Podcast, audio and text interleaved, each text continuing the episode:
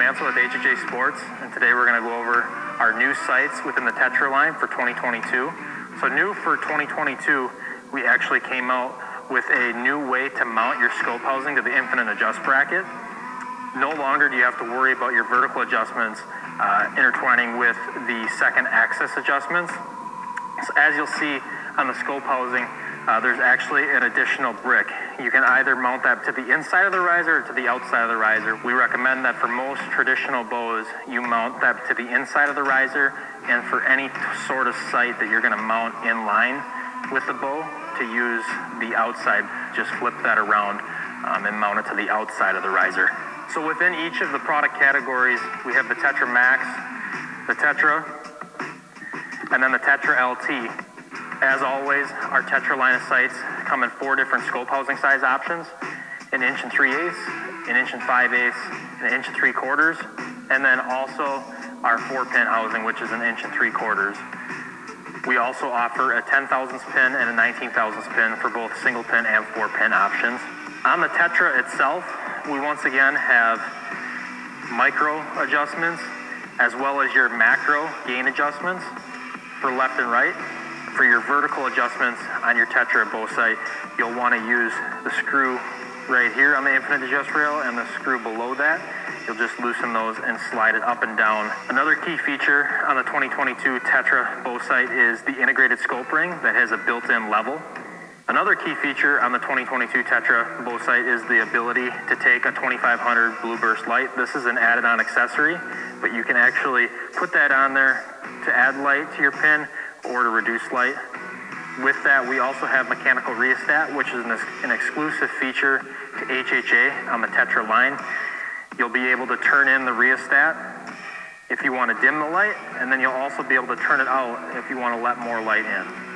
Also on our 2022 Tetra line bow sights, the Tetra comes in either a fixed frame, our Hunter Edition frame, or it comes on a 4 to 8 inch adjustable dovetail.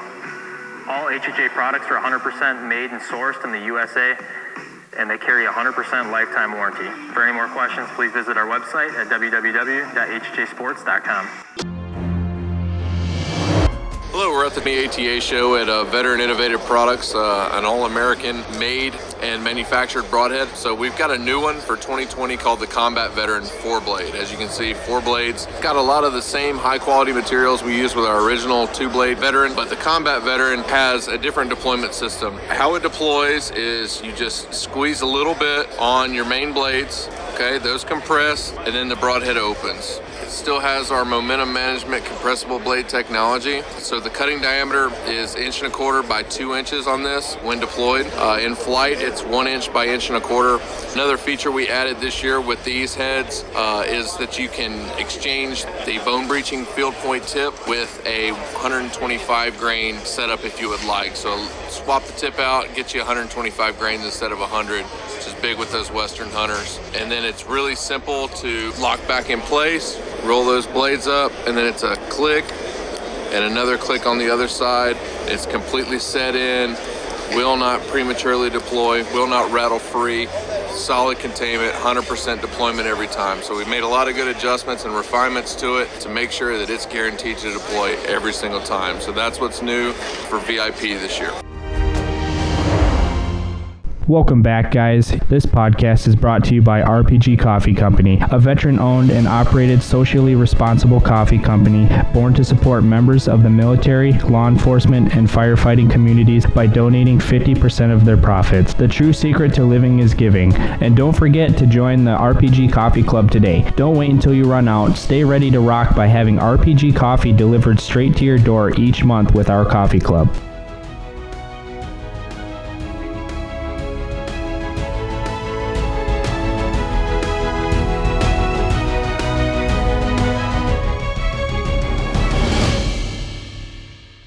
Right, folks. Thank you for tuning in to another episode of Bucks of America podcast. I am your host, Jeff Vance. So, my episode tonight is with Paul Otten.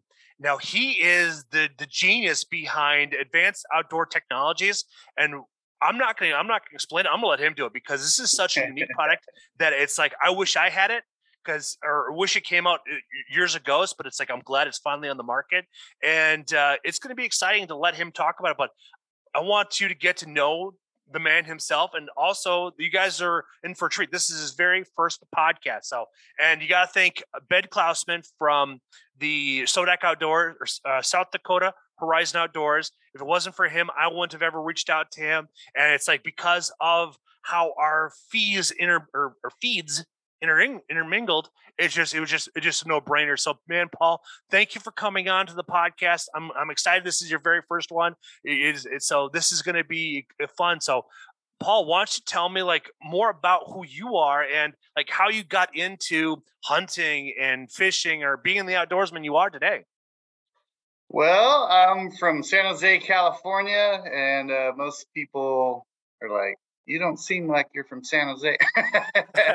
but uh, my father was always into hunting, and my grandfather. They were both into hunting. Um, my father actually and my grandfather actually owned a, uh, some duck hunting property. I actually own it now, uh, 50 acre pond series of ponds that we uh, duck hunt, and I have people come out and hunt with me on.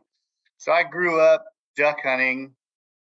I mean, my dad was carrying me across the pond on his back when I was, you know, eight, ten years old, and uh, so I mean, I was, you know, a duck hunter for Halloween, and you know, in my camo, and then I was always into army surplus stuff. My grandfather was really into surplus stuff, um, and so I would dig through the cabinets in the garage and I'd find like military surplus canteen mm-hmm. or something. Like, whoa, you take the canteen out and there's a cup inside, you know.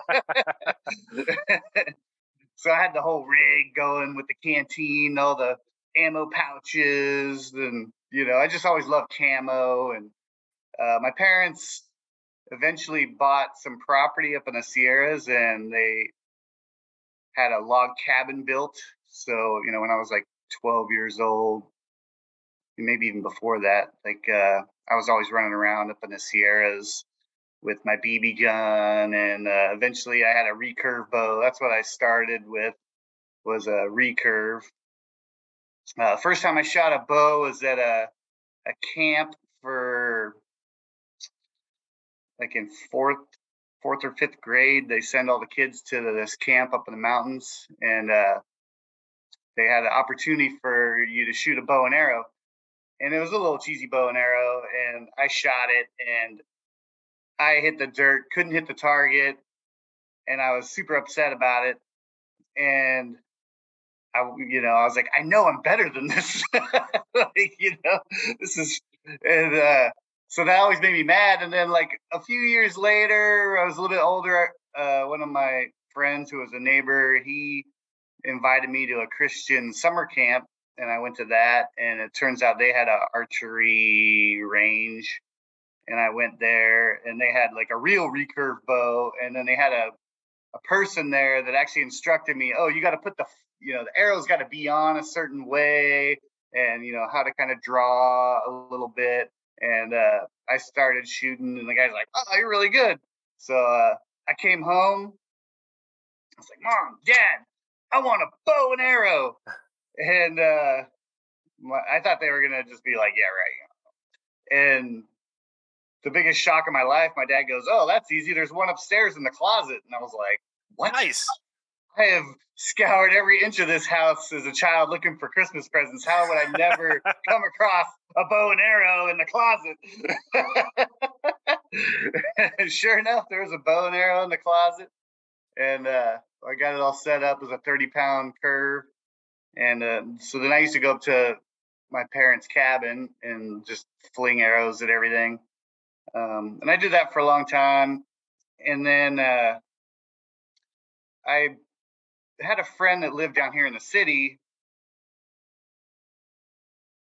and we couldn't we weren't big enough back then to pull back you know like a 45 pound bow was like you know i could barely get it back. Like you couldn't we couldn't pull back something you could really hunt with you know what i mean? Because we were just kids.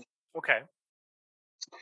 And uh my friend i think he got a crossbow first. And uh, I mean, who doesn't want a crossbow, right? so I ended up getting a Barnett crossbow, and uh, you know, with you know, using my legs and both my arms, I could get it cocked. You know, I had a couple scary situations with that, but after a while, I got a little bigger, you know, and uh, I used to shoot it in my backyard. I got a scope for it. I had it all dialed out, and uh, I could shoot it really good. But I learned a lot about archery about trying to get a broadhead to fly. Okay. from this situation because uh, like what you know whenever i run into people that are like oh, i want to get a crossbow i'm like okay first of all you got to understand all these things it's not what you think. So you know a crossbow that has a 150 pound draw it really doesn't put out you know like a 70 pound bow because the draw length is so short. You know they say the longer your draw length the more power you get. Well crossbow draw length you know it's not like a 32. I'm, I'm thinking make them, I'm sure, but they don't seem to. Um, and then the other thing is the arrows are short, so you put a you know a fixed blade on that. Back then, I was shooting you know Bear razors, these big you know old school uh, broadheads, and uh, you put one of those on the end, and the the the fletchings aren't helical either because it sits in a groove so all the fletchings are straight, so you don't have any spin. And so I would try and shoot a broadhead at 25 yards and it would miss the target almost, you know, it'd just go all over the place. And this was back before they had uh, expandables. Expandables kind of solved that whole issue. But anyway, I shot that thing for a while and uh, we tried to go up in the hills and get after pigs, but we, I never took a, a, shot at a pig with it. Probably a good thing. and yeah. then uh, eventually, my buddy he got bigger, and I don't know. Somehow he decided to get a bow and arrow, and so he got a compound, and I still have my crossbow. And I went over to his house, and uh, we set up a target and you know, I was always impressed that my crossbow arrows would stick out the back of the target, you know, like this far. I mean, the arrow's only a little bit longer than that. And uh, he was shooting a flame. It was a PS Darton or a psc I forget who made it. Uh, but this was back in the day. I don't know how old you are. They had uh, overdraws. So basically, what they would do is they would move the rest back. Even if there would be like a piece you bolt on that moves the rest back, like way back and All then right. you shorten right. your arrows and then you get way more speed, but it just makes it way less forgiving for your shooting. But back then that was like the hot hot thing was the overdraw. So anyway, he had that thing. He started cranking it up to 90 pounds and everything. But he would shoot the target even before he cranked it up, and his arrow would stick out like twice, it'd go twice as far into that target as my 150 pound crossbow. And I was like, and then the, the other thing is the crossbow, like, you know, the arrows, like, so like 45 yeah. was kind of hitting the max range on that, you know, and it was, it was really arcing in there. So I quickly realized, you know what? I want a compound bow. so uh, I got my first bow. It was from Cabela's and uh, I ordered it. It was a Golden Eagle Carbine Hawk. at 80% let off. It went up to 80, 60 to 80 pounds or something like that. All right. And I had to wait. It was on back order. I had to wait months and months and months to get that thing. It was finally showed up. I couldn't believe it. And so then I had to learn. Uh, then I had to learn archery, and I, you know, I did. I uh, had all sorts of learning experiences. You know, I put my wrist strap release on. I ran down to the range. I had to take it to a. I learned, you know, I took it. I had to take it to a, a pro shop to get it set up because I didn't know how to set it up. And I learned right away. They're like, "What did you buy this at Cabela's and then bring it into here for?" yeah, that type of conversation. You know I'm like, "Oh, well, I didn't know that was a thing. I just got my bow." and uh, so they you know, set it up, and I had this like TM Hunter pronghorn rest. I don't know if you're familiar with those things. I didn't. I only got into archery in 2014, so I, my experience with archery is very limited. So Okay. my tech, I'm, I've only been dealing with the top of line technology for the last period. You've actually got to work with the progression of everything. I got really big into paintball back in the uh, I the started with 90s. aluminum arrows, big fat uh, XX75 super slams. I think I think like, that's what I'm rocking right now is is is uh, game chasers from Easton. They're aluminum arrows because I just like shoot. uh, I have a I got a, a 34 axle axle, and they're just so much more fun with a longer axle axle, just to kind of get that nice arc and uh, consistency and such. So yeah. it kind of gave me it kind of gave me a reason to start using them again. They're only used. I'm only using them for targets, so I, I won't dare bring them up for hunting. Yeah. Well, so I mean, I was so, I mean, I don't know. My buddy helped convince me that, like, you know, you got to have the fat shaft aluminum, you know, and Oh yeah, and then like when the carbons came out, I was like, those are for sissies. you gotta shoot the aluminums. And uh, I got another buddy. By then, I was in college, and I got a guy who I was up in Chico. You probably know where that's at, but it's up north in the kind of the agricultural rice growing area. And uh, I got a buddy into archery, and uh, he was a real good dude. I knew if I got him into archery, he would give me a hunting spot, and it paid off. Oh, that's the way to do it. guy everybody loved. And uh, anyway, he I I hooked him up with a bow, but I didn't give him all the accessories, so he had to go buy all the accessories. And but in no time, apparently there was a a warehouse in Oroville. It's like a distributor that just sends all the products to all these shops or something All right. and he he was doing like tile and rich houses and countertops and stuff like that. And so he did this guy's house and started talking about archery. And the guy's like, "Oh, I have an archery warehouse." And he's like, "Oh, here's ca- gave him carbon arrows and like, oh, just like a truckload of stuff." Nice. so anyway, he started shooting carbons, and uh, he had a great deer story. So he he was hunting. We got to hunt the the country club, where all there was like a spot that uh, they hadn't developed yet. Just primo, they're big bucks, turkeys, and he got access to it because he knew the owner. And uh, he went up there, and uh, there was a buck bedded down at like 70 yards. He had just started shooting like that year Okay.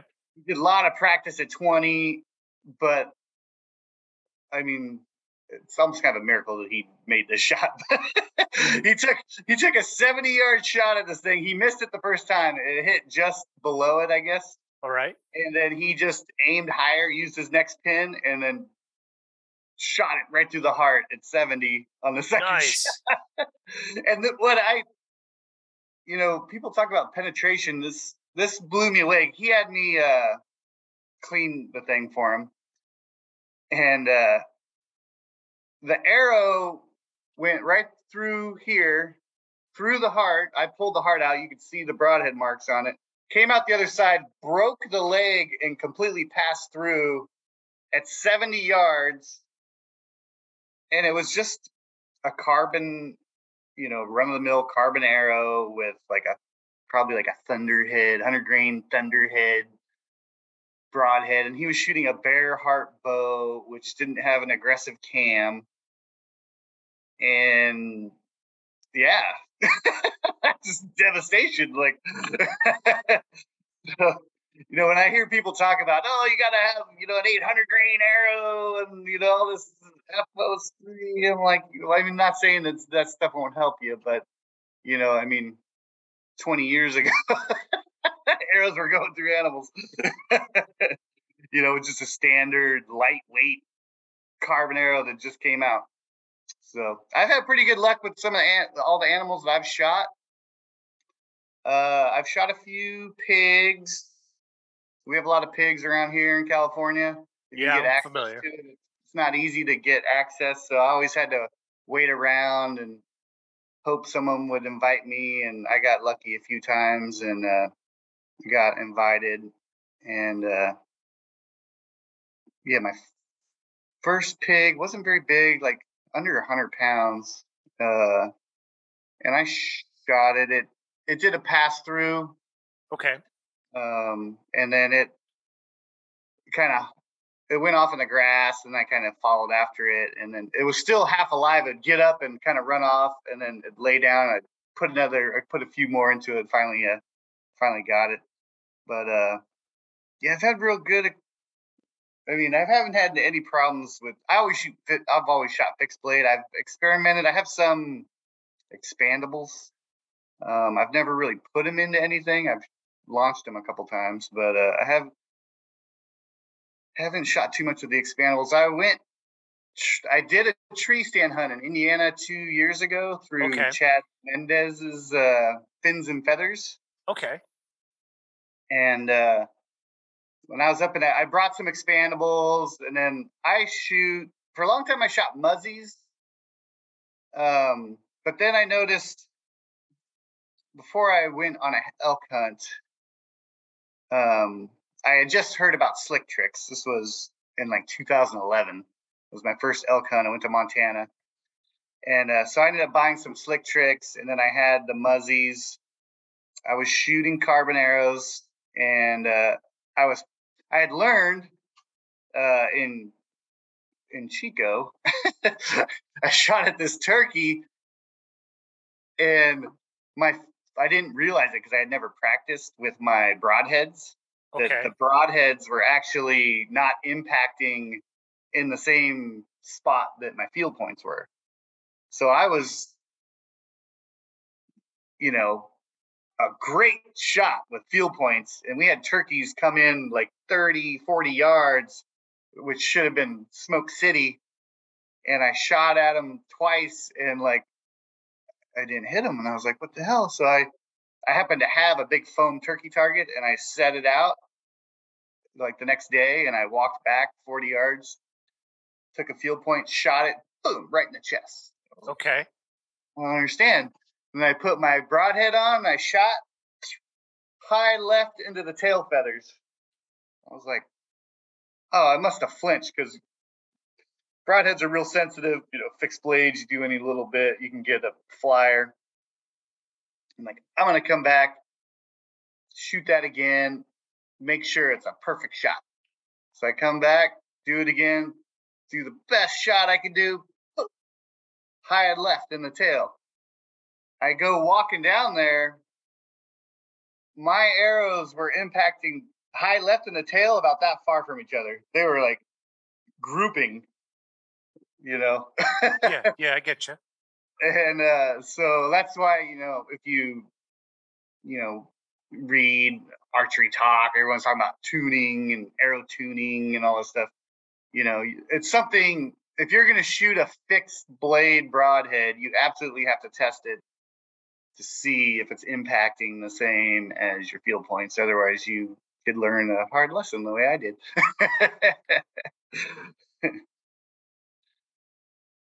Well, that's good. Then at least you at least did, uh, at least you didn't wound any animals. So how did you get uh, hooked up with Chad Mendez's group? Did you, it was just was it a guided hunt then, or what's? Yeah, yeah. I so I came. I had my idea for the invention. That was about two or three years ago. So basically, how how this whole thing got started is uh, one of my buddies he started shooting a handheld release. He's real good friends with a guy that owns a Predator Archery shop down here, and uh, and anyway, he got him a Stan handheld release, and he was shooting it.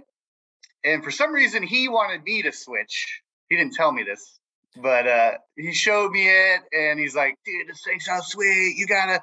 you know, and I'm like, how much are they? And he's like, oh, they're like 200. And I was like, oh, no way. I gotta spend that kind of money. You know, I got my wrist strap. Like, so he's like, oh, I'll sell it to you for a hundred bucks. And I was like, what? Like, it's a $200 for a hundred bucks? I'm like, all right, sold. yeah, that's how I'd be right now. Say, how are you going to say no to that? You know, so he, exactly. He, he kind of he did that on purpose because he wanted me to switch. So anyway, I shot it and I was like, wow, this thing is sweet. And I could see how, you know, with the index, it's like shooting a handgun. You know, your your trigger finger can influence the right and left. You know, that is correct, hundred percent on that. And you know, with the the handheld, it just seemed like it's cleaner and it just seems a little more. Nat- the you know you you get the pull like they say you're supposed to do, you know, and everything. So I was like, okay, I could see why you know target archers are using it, and you know it you know it feels great. I, you know I like shooting it, and I never liked. So the thing about the wrist strap, I liked the fact that it was always accessible for hunting. You know, it's on your wrist. You're like, you know, no problem. But I just never liked it on there. You know, it's always wrist is getting sweaty. The thing's always in the way. Your hand. You know, they have the ones that fold back. I had that, and that was nice. But you know, you're still messing with it. So I was never. And then you always got to tie it on your bow so you don't forget it. Um, so I wasn't a huge fan of it, but I shot it well, and you know, anyway, I had this Stan Perfex and I was like, I would love to use this thing, but there's no way I'm gonna like put this thing in my pocket. yeah. And like walk around and try to hunt and be like, oh shit, here comes something. I'm gonna dig this out of my pocket. Like, you know, I didn't have a bino harness. A lot of people, you know, if I had started with a bino harness and like, you know, I had a little pocket that was right there, then maybe this this probably would never have happened because I would have just done what everybody else done and just stuck it in that little pocket. Yep, that's um, what I do with mine with my bino harness. I have a pocket right there, stick it right in there. But I never, I was, I didn't have a bino harness. I was like, rarely did I even use. Now I have a bino harness and the binos and the Windicate. I got all the stuff going. Um, but for a long time I didn't, and I would just use because I mean I can only shoot 40 yards, and I would if I saw an animal far away, I would just use my rangefinder with enough magnification to be like, okay, I could identify it, and then I would, you know, because I would bring binoculars, put in my pack, and never even pull them out. You know, I did that for a long time. Now I got the bin, you know, I'm using the. it, it is nice having the binoculars. harness. It is. Um, it is a nice upgrade, especially with the Windicator right there and everything and the rangefinder. It gives me a place to have my rangefinder. It's all uh, nicely centralized location for it. Yeah, yeah. Instead of having them in different spots and such. And then you could, like, I noticed, like, when I go hunting, like, if I'm somewhere, I don't have to, I usually always have my backpack um, just because it has all sorts of stuff in there. But if I just wanted to just hike, you know, a little ways and hunt, I could just put just the bino harness on, and then that way I have my rangefinder, my window, the, the things that you kind of absolutely have to have, um, because you got to have the rangefinder. I mean, you don't have to, but you could be cussing yourself out afterwards. yeah, yeah, I, that happened to me two years ago, where, where, I sat down and I had a doe show up at at 25 yards, and I, and I, I eyeballed her at 30, and when I shot, and that that arrow would all over the top. And it's like my my rangefinder was not even like 50 yards away. It's like, oh, oh man. man, it's like, but I was just kind of happy. It's like, well, at least it was a clean miss, and I didn't oh, I didn't overshoot or anything like that. So now I've kind of learned my lesson to always keep it on me at all times. Yeah, I had a learning lesson, and I had the rangefinder. Biggest boar I ever had a shot at. It was probably like 300, 350. It was big. Oh, he's a big boy and uh, I got behind this oak tree and it was out in this field walking around. He was kind of coming towards me, and uh,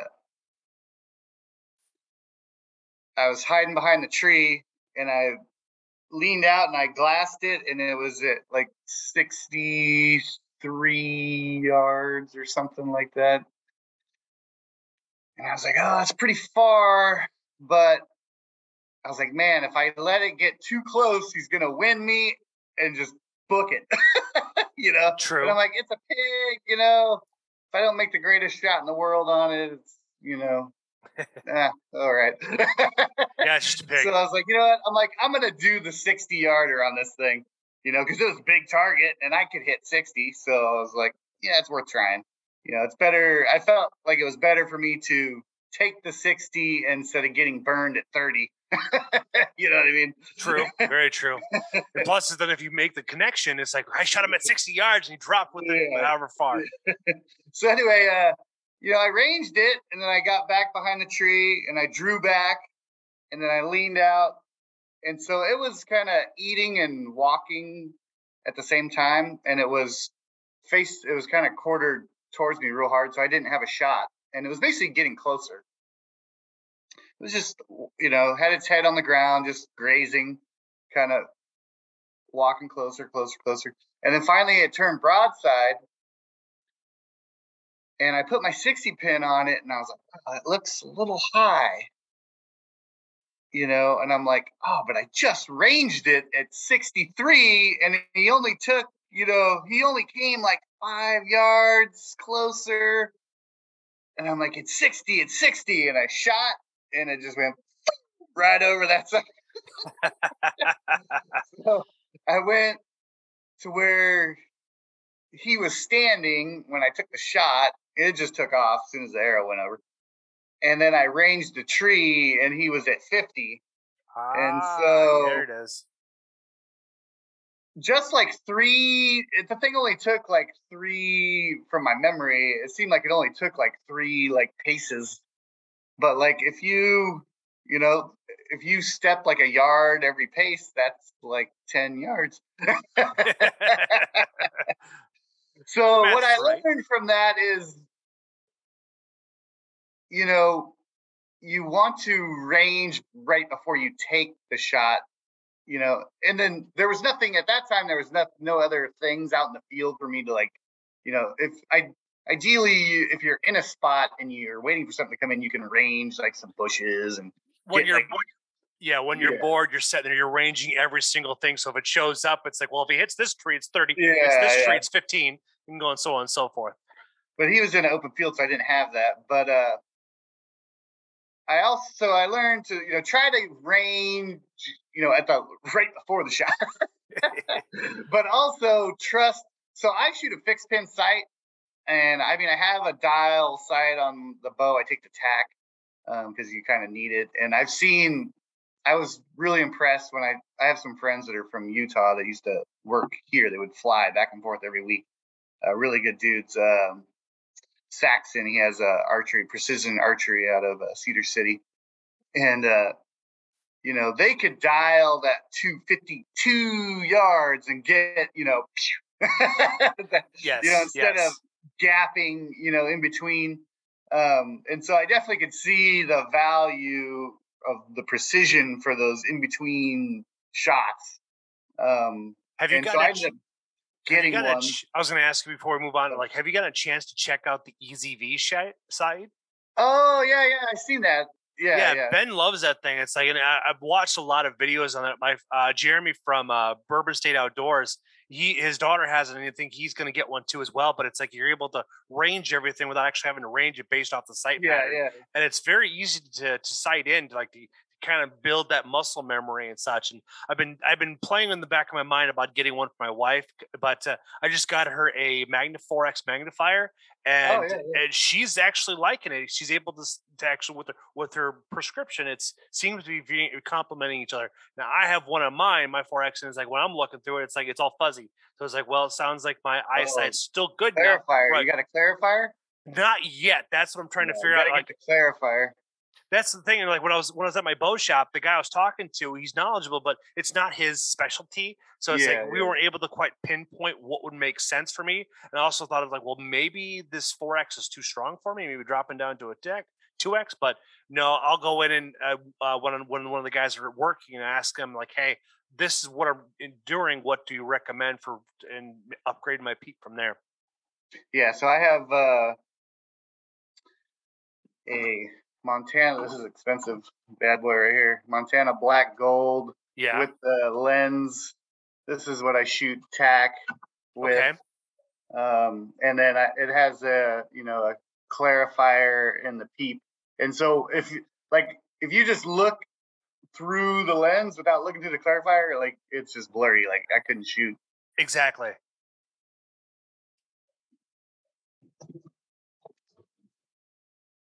So that's that's a that's a lesson learned from there. So it's like I'll just go back in there and, Well, and they have a yeah. you get spoiled having that that uh, that magnified view, you know.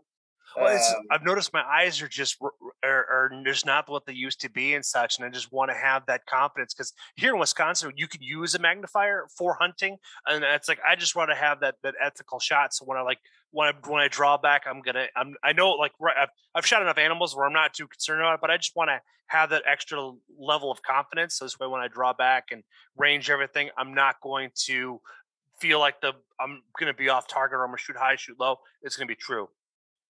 So uh, for tack, it really helps because they love to take the targets and put them in the bushes, super far away, like super obstructed. And so with just your naked eye, you're just seeing like this brown. I mean, you can see the target, but you're shooting at a patch, kind of. You know what I mean? But when you have magnified, you can actually see the thing. You know what I mean? Oh yeah. So it makes it way, way better. the only thing it didn't make better was when it rained uh, last year in uh, South Dakota. It was dumping, and uh, normally, so what I do, I learned that if I uh, if I don't cover the lens up, it gets all dusty. So uh, I happen to have this. Uh, when you buy pairs of sunglasses, sometimes they give you these like socks oh yeah. and it just works perfect. And so if I would have had something like this, like in between targets, I could have just slapped it on and it would have kept the water out of it. But I, when I was packing, I was like, oh, I don't need this thing. Why would I need that? You know what I mean? No, no. Do do the Going lenses down the hill, like trying to dry the thing. right now on those lenses? Do do they have a special film on there, or can you put like a squirt a little Rain-X on it?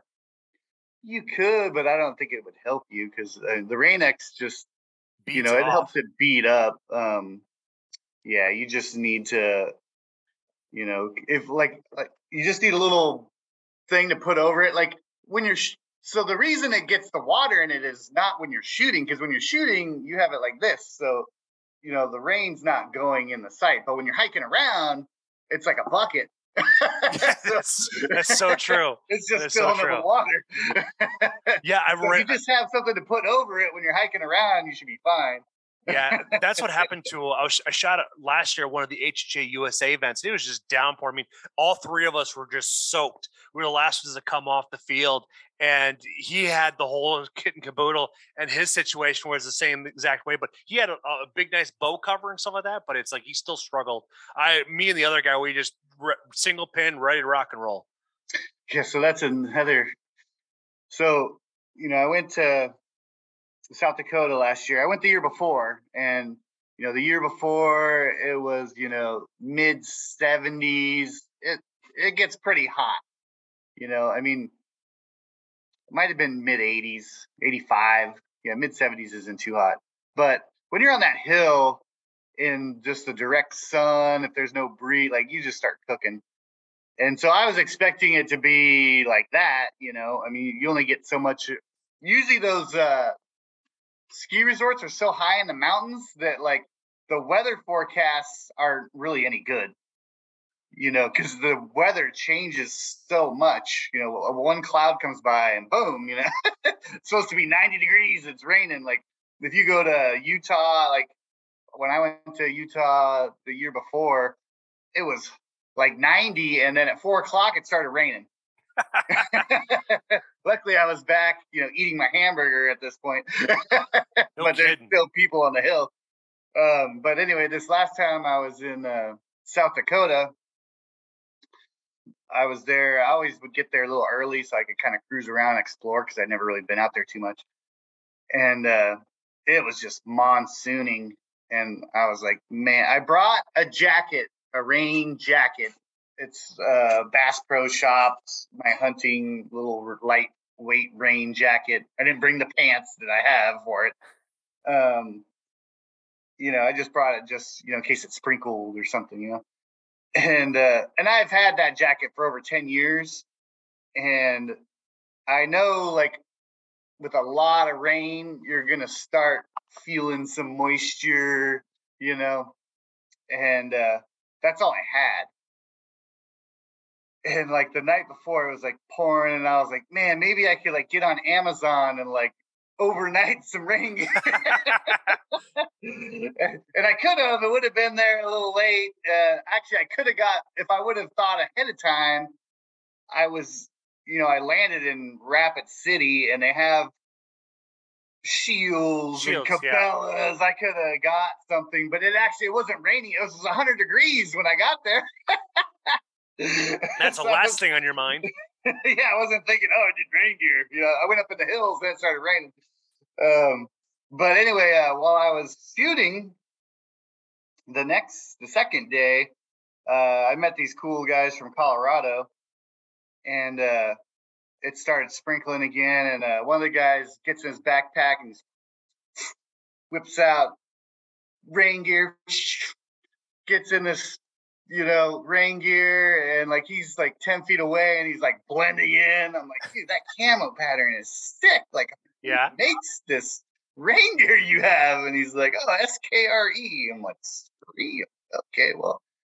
So I, uh, I ended up getting that and I love it. It's super lightweight. Good stuff there from Utah, I believe. Yeah, it's a good Okay. company, SKRE. Uh, I got a, a lot of their gear. I got their pants, their jacket. Them and Numa, I really like both those companies. Sitka, I so they're expensive. They make good Yeah. stuff. Yeah, they do. Yeah, they are.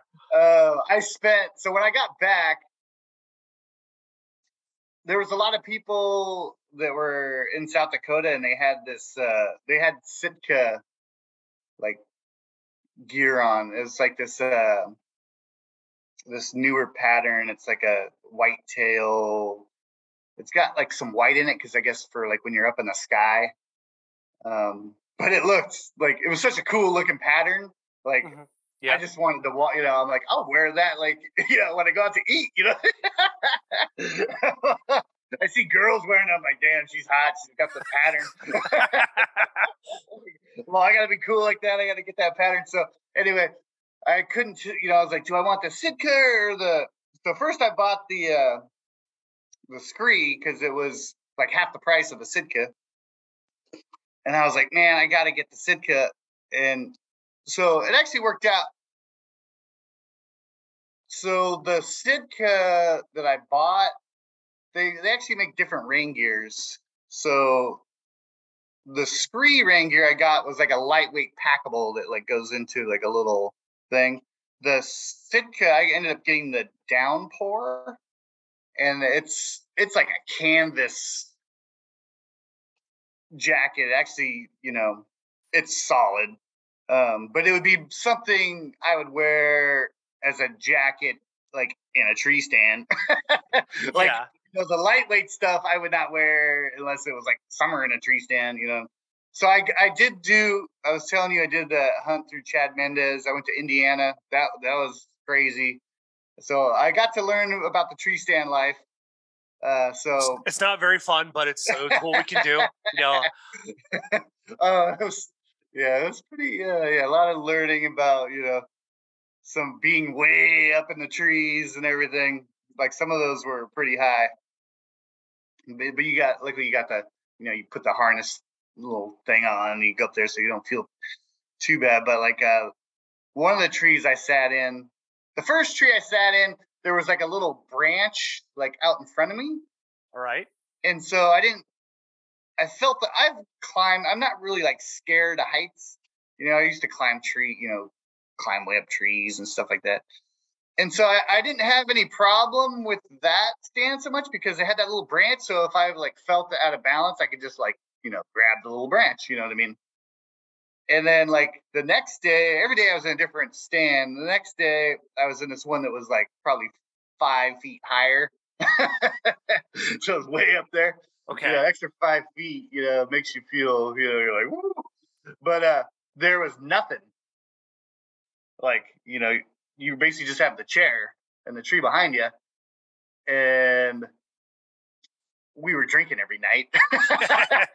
that happens. Yeah. So I'm, you know, it's five in the morning and I'm like, oh man, I just want to lean my head against, oh, there's nothing to lean my head against. like, oh, well, this is super sketchy. But uh, what I learned is that so the cool thing about those tree stands is you can like put the seat up and then stand up. And then I just turned and faced the tree, and the tree had a big Y in it. And so I basically became a tree hugger.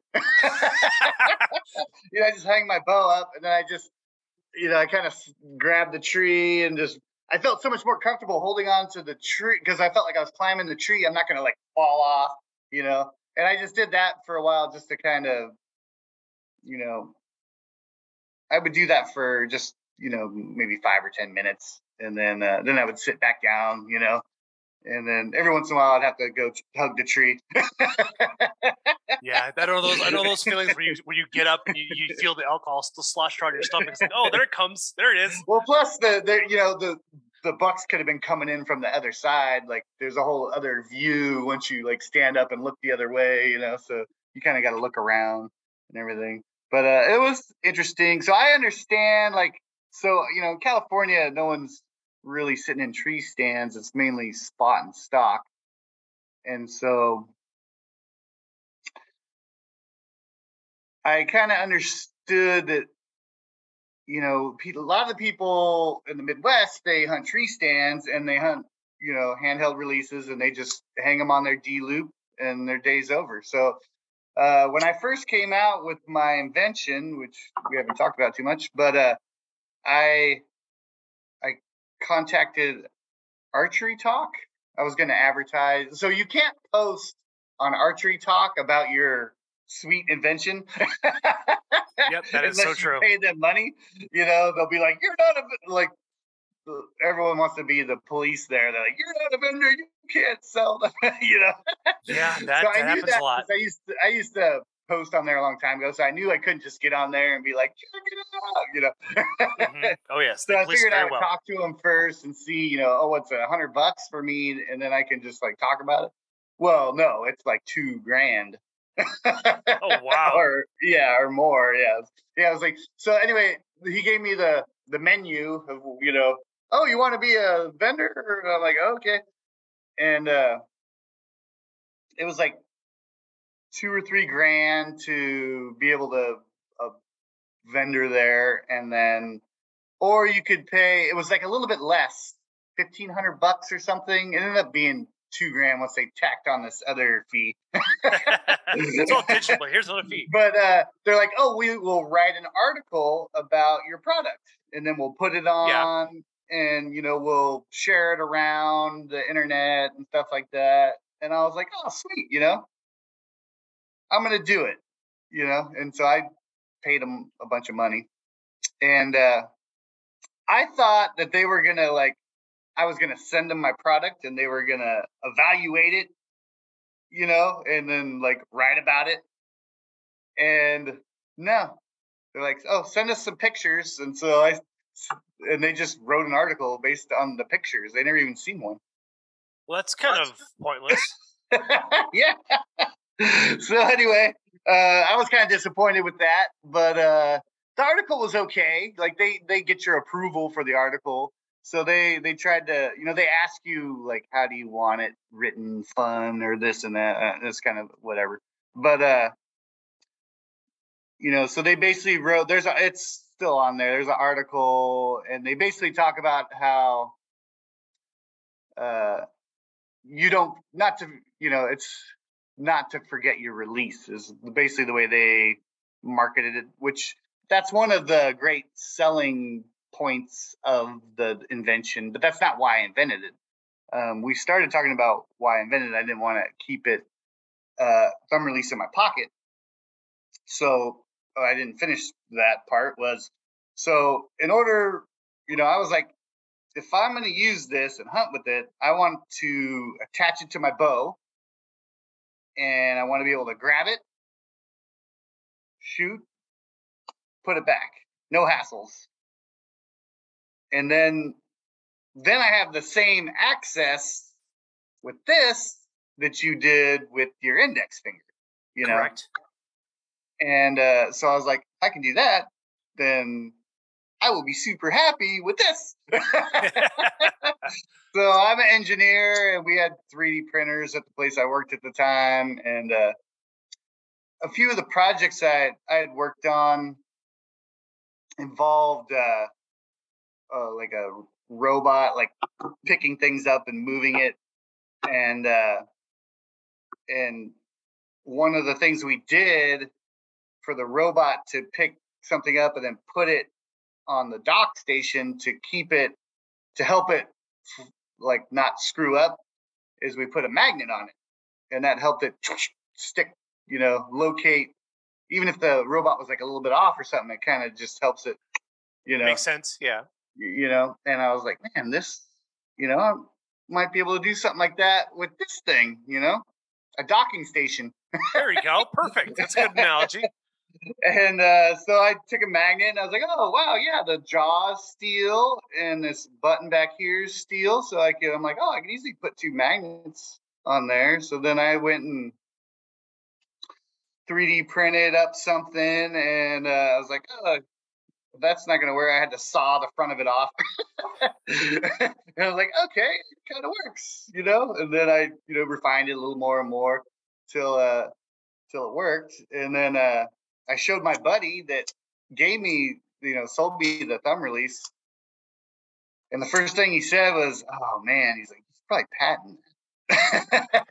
and I was like, "Oh man," I was like, I was thinking the same thing, but I was like, ah, because I I've had ideas before about other like uh, outdoor products yeah. that uh and I like did all sorts of research about patents and I had a I read a book about patents it's called Patent It Yourself. It's a really good book to read. I'm not sure remembering what I read in there if it was really works for today, but uh it was a good read. But uh I knew that you could go to the patent website and just do a search. So this is the first thing you need to do. You have the world's greatest idea. You got to make sure first thing before you get too excited.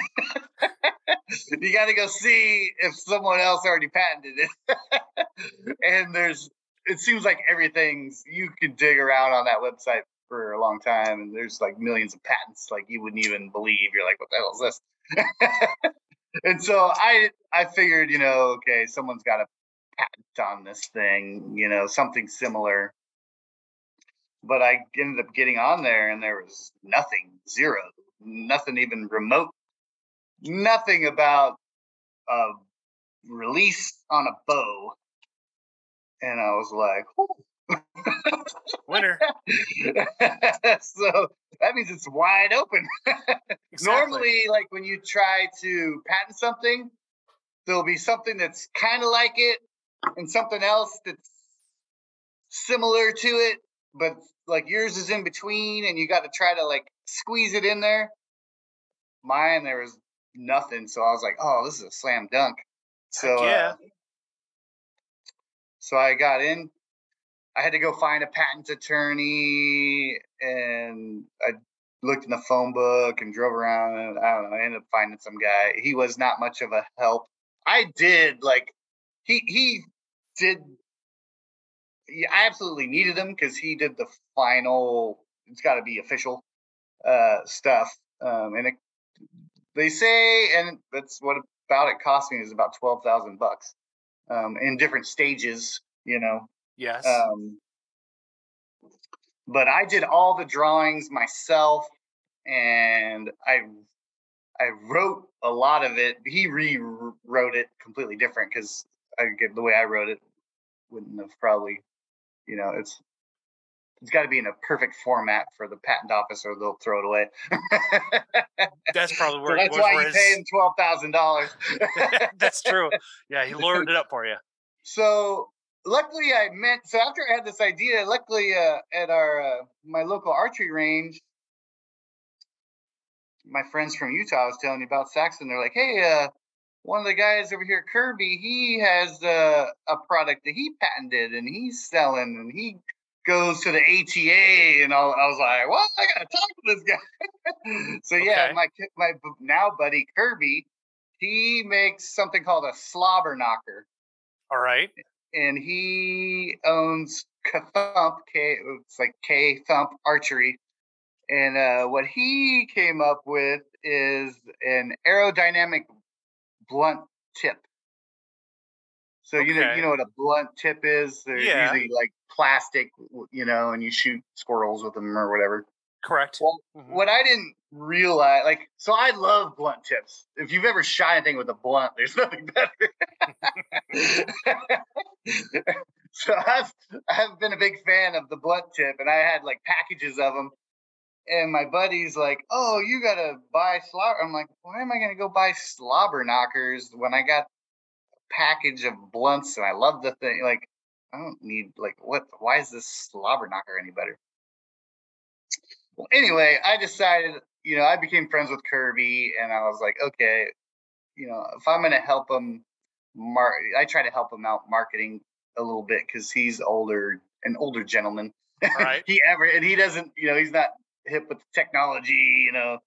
So I try to help him out a little bit, but uh, I was, I was like, okay, I'm gonna go do a test of his product because if I'm gonna tell people something's good, I gotta believe in it, you know, myself.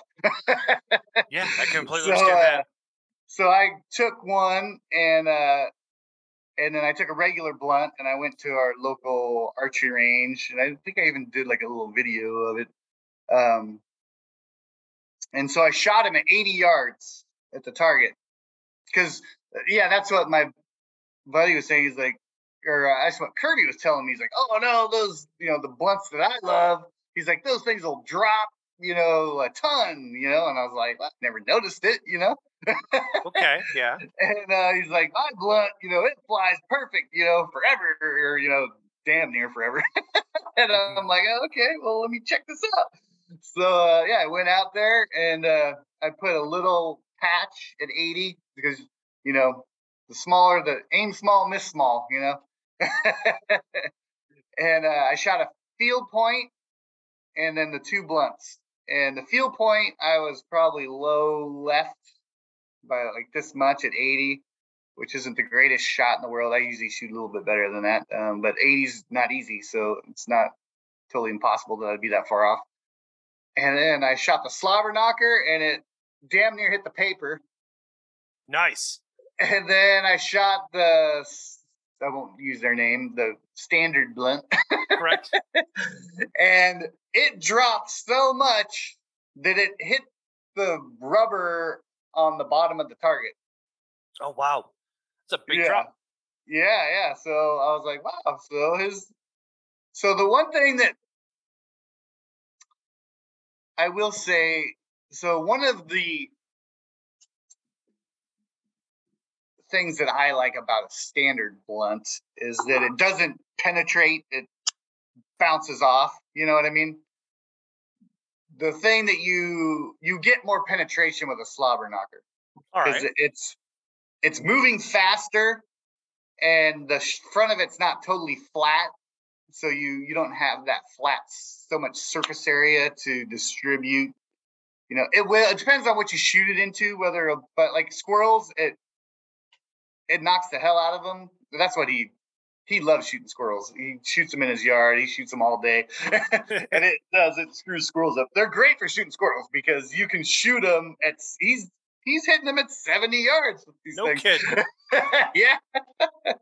so anyway, that's my little slobber knocker plug. He, you can get him off of Lancaster uh, Archery. They sell them there, and also uh, he has his own website, to Thump Archery. You can get him alright. straight there. Um, but anyway, I should market my own stuff. yeah, So- because we, we started talking about Chad Mendez and we, we were talking about that Oh, yeah. patent laws and it's like, oh, let's talk about slobber knocker here. But that's pretty Yeah. interesting though. That's like your whole concept is you want to go from release for from the bow to the D loop and then back.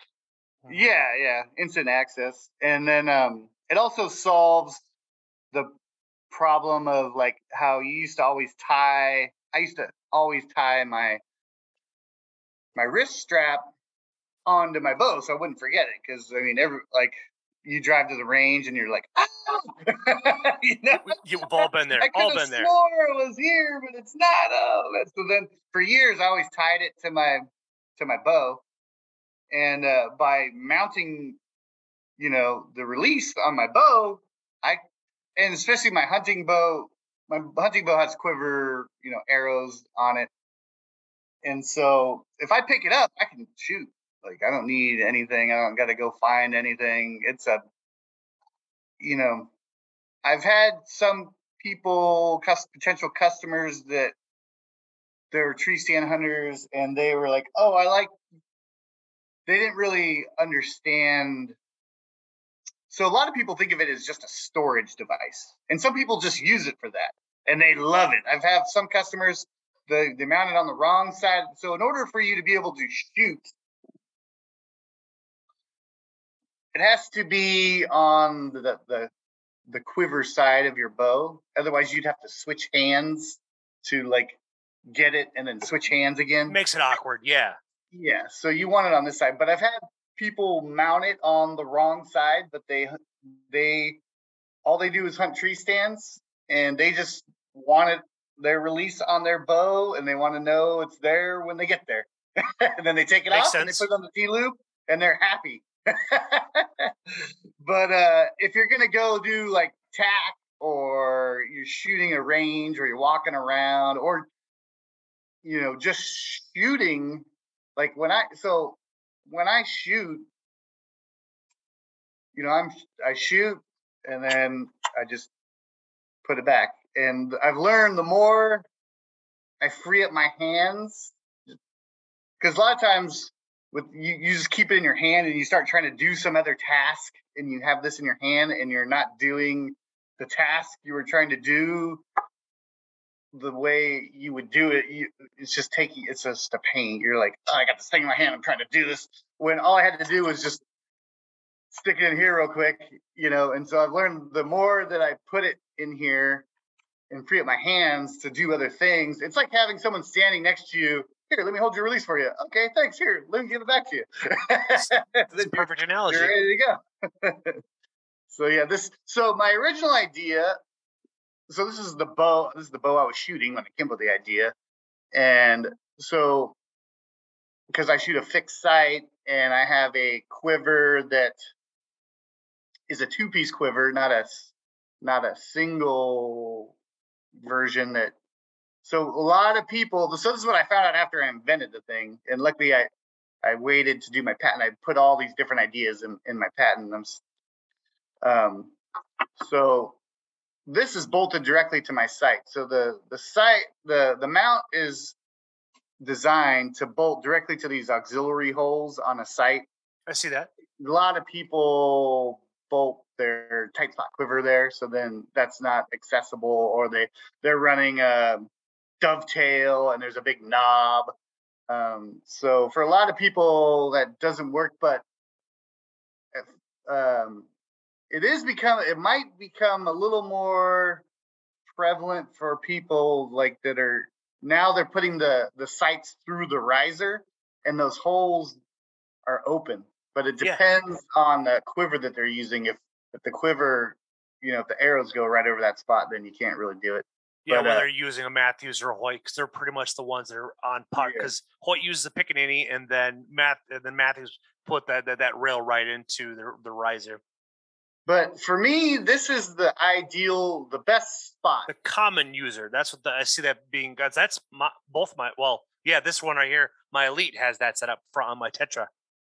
So this is the best, in my opinion. I love it right here, especially I, don't dial this sight, but uh, especially if you have a dial sight, if you can have right here, because you can dial and then you just grab and shoot. It's like the most efficient hand movement.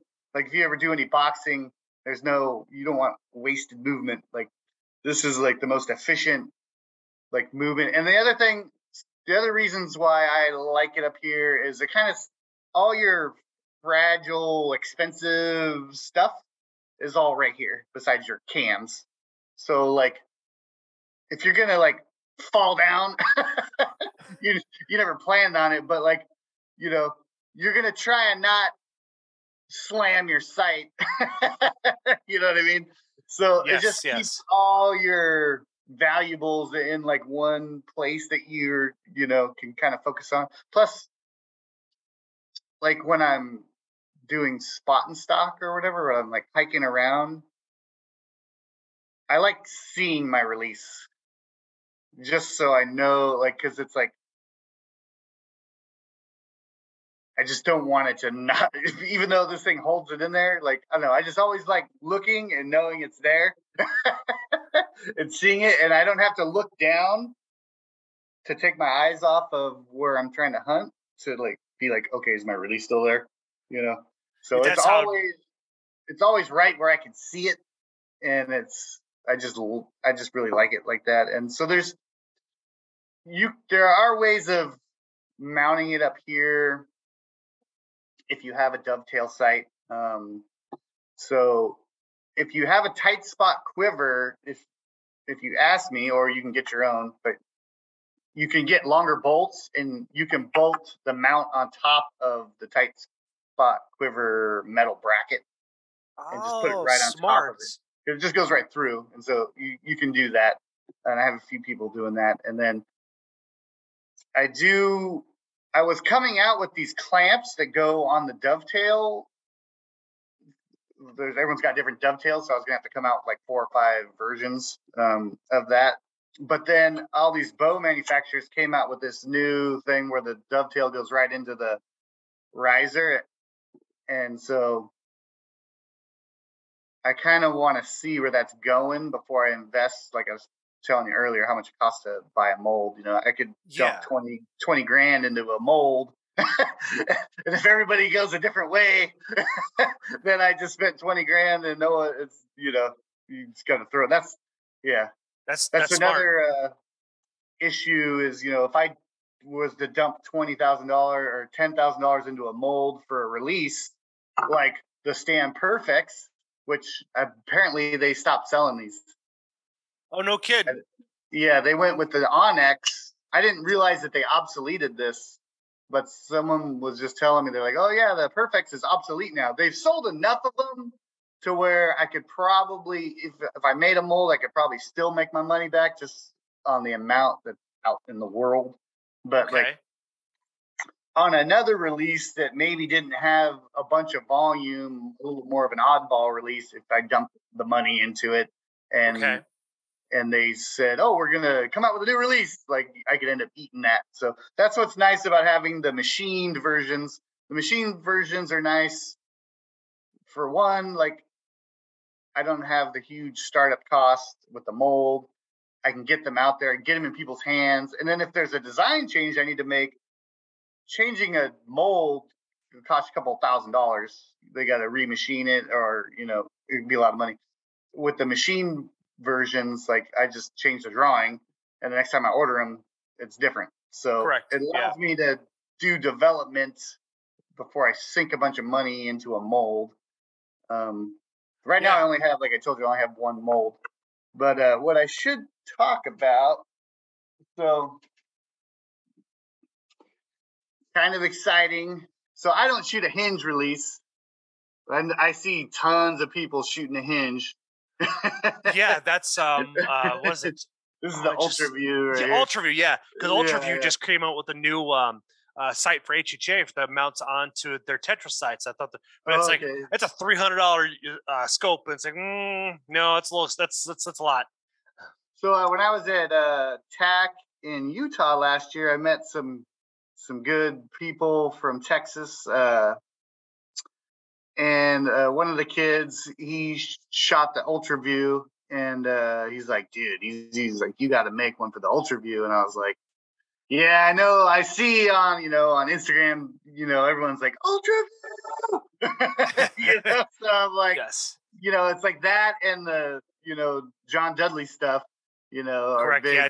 big sellers.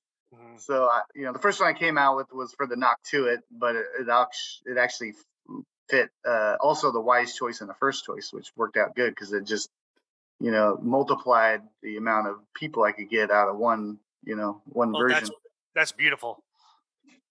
But uh, so one of the issues, well, I guess I should, in order to explain it, I'll have to show you. So uh, So basically, what I do is, you know, most of these releases have, I can't really see them, it's black. Let me get this one. Uh, here we go. So most of these releases have a steel jaw and then a steel reset button. So you can't really, unless you were to design it custom release and a custom, you like it would have to. You kind of need two magnets to hold. Like one magnet, it'll just fall out. Yes, yes. Um, so the, you you need the two magnets. So my original design, you know, I've had a magnet on the front and then a magnet on the back, and then I capture it, you know, with the the way the mount's designed. And uh, but there's a lot of people that shoot all these different tons of different releases, and so every hinge, no no hinge has a reset button on it that I know of. Uh, so you know you have your steel jaw in the front, but there's nothing in the back. Well, they have their uh, they call it the hunting bracket. I'm not sure how it helps you hunting, but uh, it gives me the opportunity to put hardware because they, they have this big slot here. So basically, if you were if you have an ultra view and you so these are gonna be coming. These aren't out yet. These are these should be ready at the beginning of next month. This will be my ultra view mount. This is a 3D printed prototype right here. The All right, real I one's coming. Um, but uh, yeah. So you you add this little hardware that I'll give to you to the hunting bracket, and that will line up with that magnet there. Beautiful. And boom, then you uh, turn that and lock it in. So I designed this. So this is a large. This is the first version. So I, I made the prototype and I sent it to the kid in Texas that uh, I met at TAC to have him evaluate it, you know. And so he was super stoked. Well, he's like a lot of people out there that constantly change releases. So he he bought the new Ultra View. Yeah. so he, he wasn't shooting this version, he's shooting the Ultra View 2, and he's shooting a medium, and this is a large. And so it actually proved to be an issue. He told me it was thicker, so I made it, you know, I planned on it, you know, working that way. But uh the the medium size difference became a problem. But he sent me some pictures and I uh I basically adjusted a few things on it and so it does work. You know, I sent him a new mount after, you know, he told me what was going on and I made some changes and so this will work with the uh the medium, you know, the hinge 2 and you know, it should work with the large, you know, for all four. So That helps. uh, yeah, it's it'd be way too expensive. Like every version cost me a lot of money, even the machine versions, because I have to buy. In order to get the machine price down, you have to buy a hundred, and so you got to come up with that money all at one time. Yeah, yeah. That's so basically, all the money I make from this goes into making a new design. You know, because there's just um constantly people are like, "What about this one? What about that one?" yeah, So, exactly. uh, we, we had a conversation about the four fingered edge, and I, I I showed you a, with a magnet I Oh, used yeah, that yeah. where where it's like it has the reset pin and the jaws itself are steel, so you can you can it mounts the so you can you know, connect there, and then on the back where where the where that let me actually just grab it here real fast.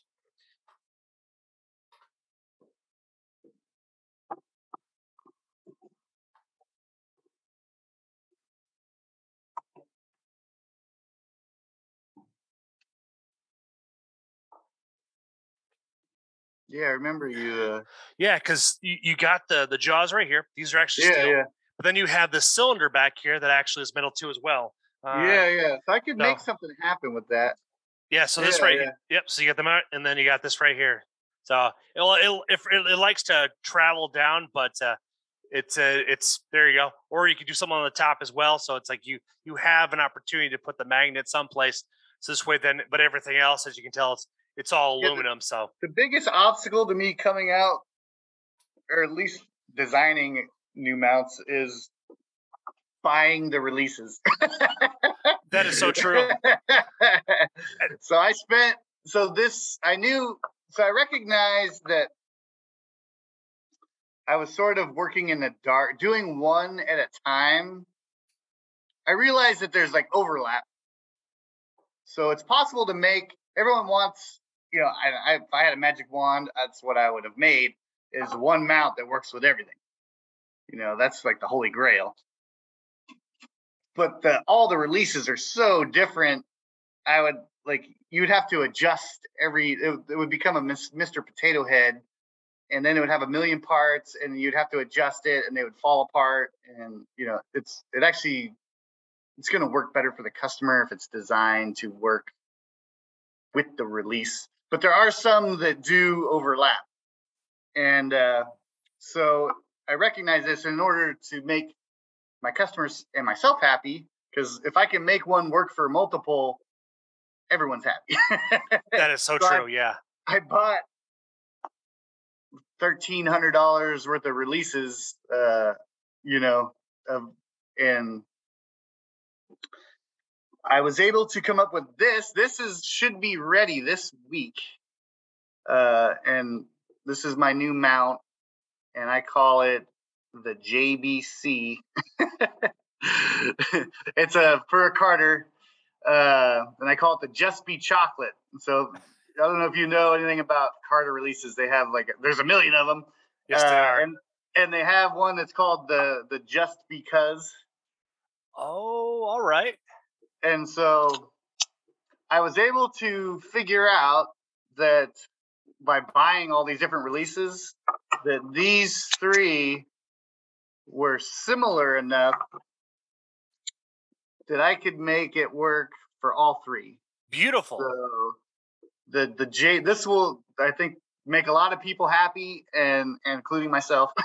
and I might be able to get an injection for it. Injection yeah, yeah. This one because there should be enough volume with all these different versions that it would be worth doing the injection mold for. Um, so yeah, it works with the chocolate addiction, I've had a few people. I ran into people at TAC, and like I know people. A lot of people like that. It works with the chocolate light, um, and the just because. man, that's awesome. so, I saw that you made a TruFire one, but I don't think the components on the four finger edge and the TruFire one that you made for actually have enough components to make it backwards compatible. The nice no, thing is like no. I bought this in 2018, and they're still making this. They're hundred dollars for the for the the, the release. Yeah, so great. I want to, and I I absolutely need to do that. And this is for where I need to bring my business. I mean, I'm on. I kind of started at the the top, high end, expensive realm, but really, I should be at the cheaper, high volume realm. You know what I mean? So, yeah. like you're saying, those are a hundred dollars. There's probably a million of them out there. yeah, this is this is my second or third one because I put it on my D loop and it gets snagged on something and then I lose it. Yeah, yeah.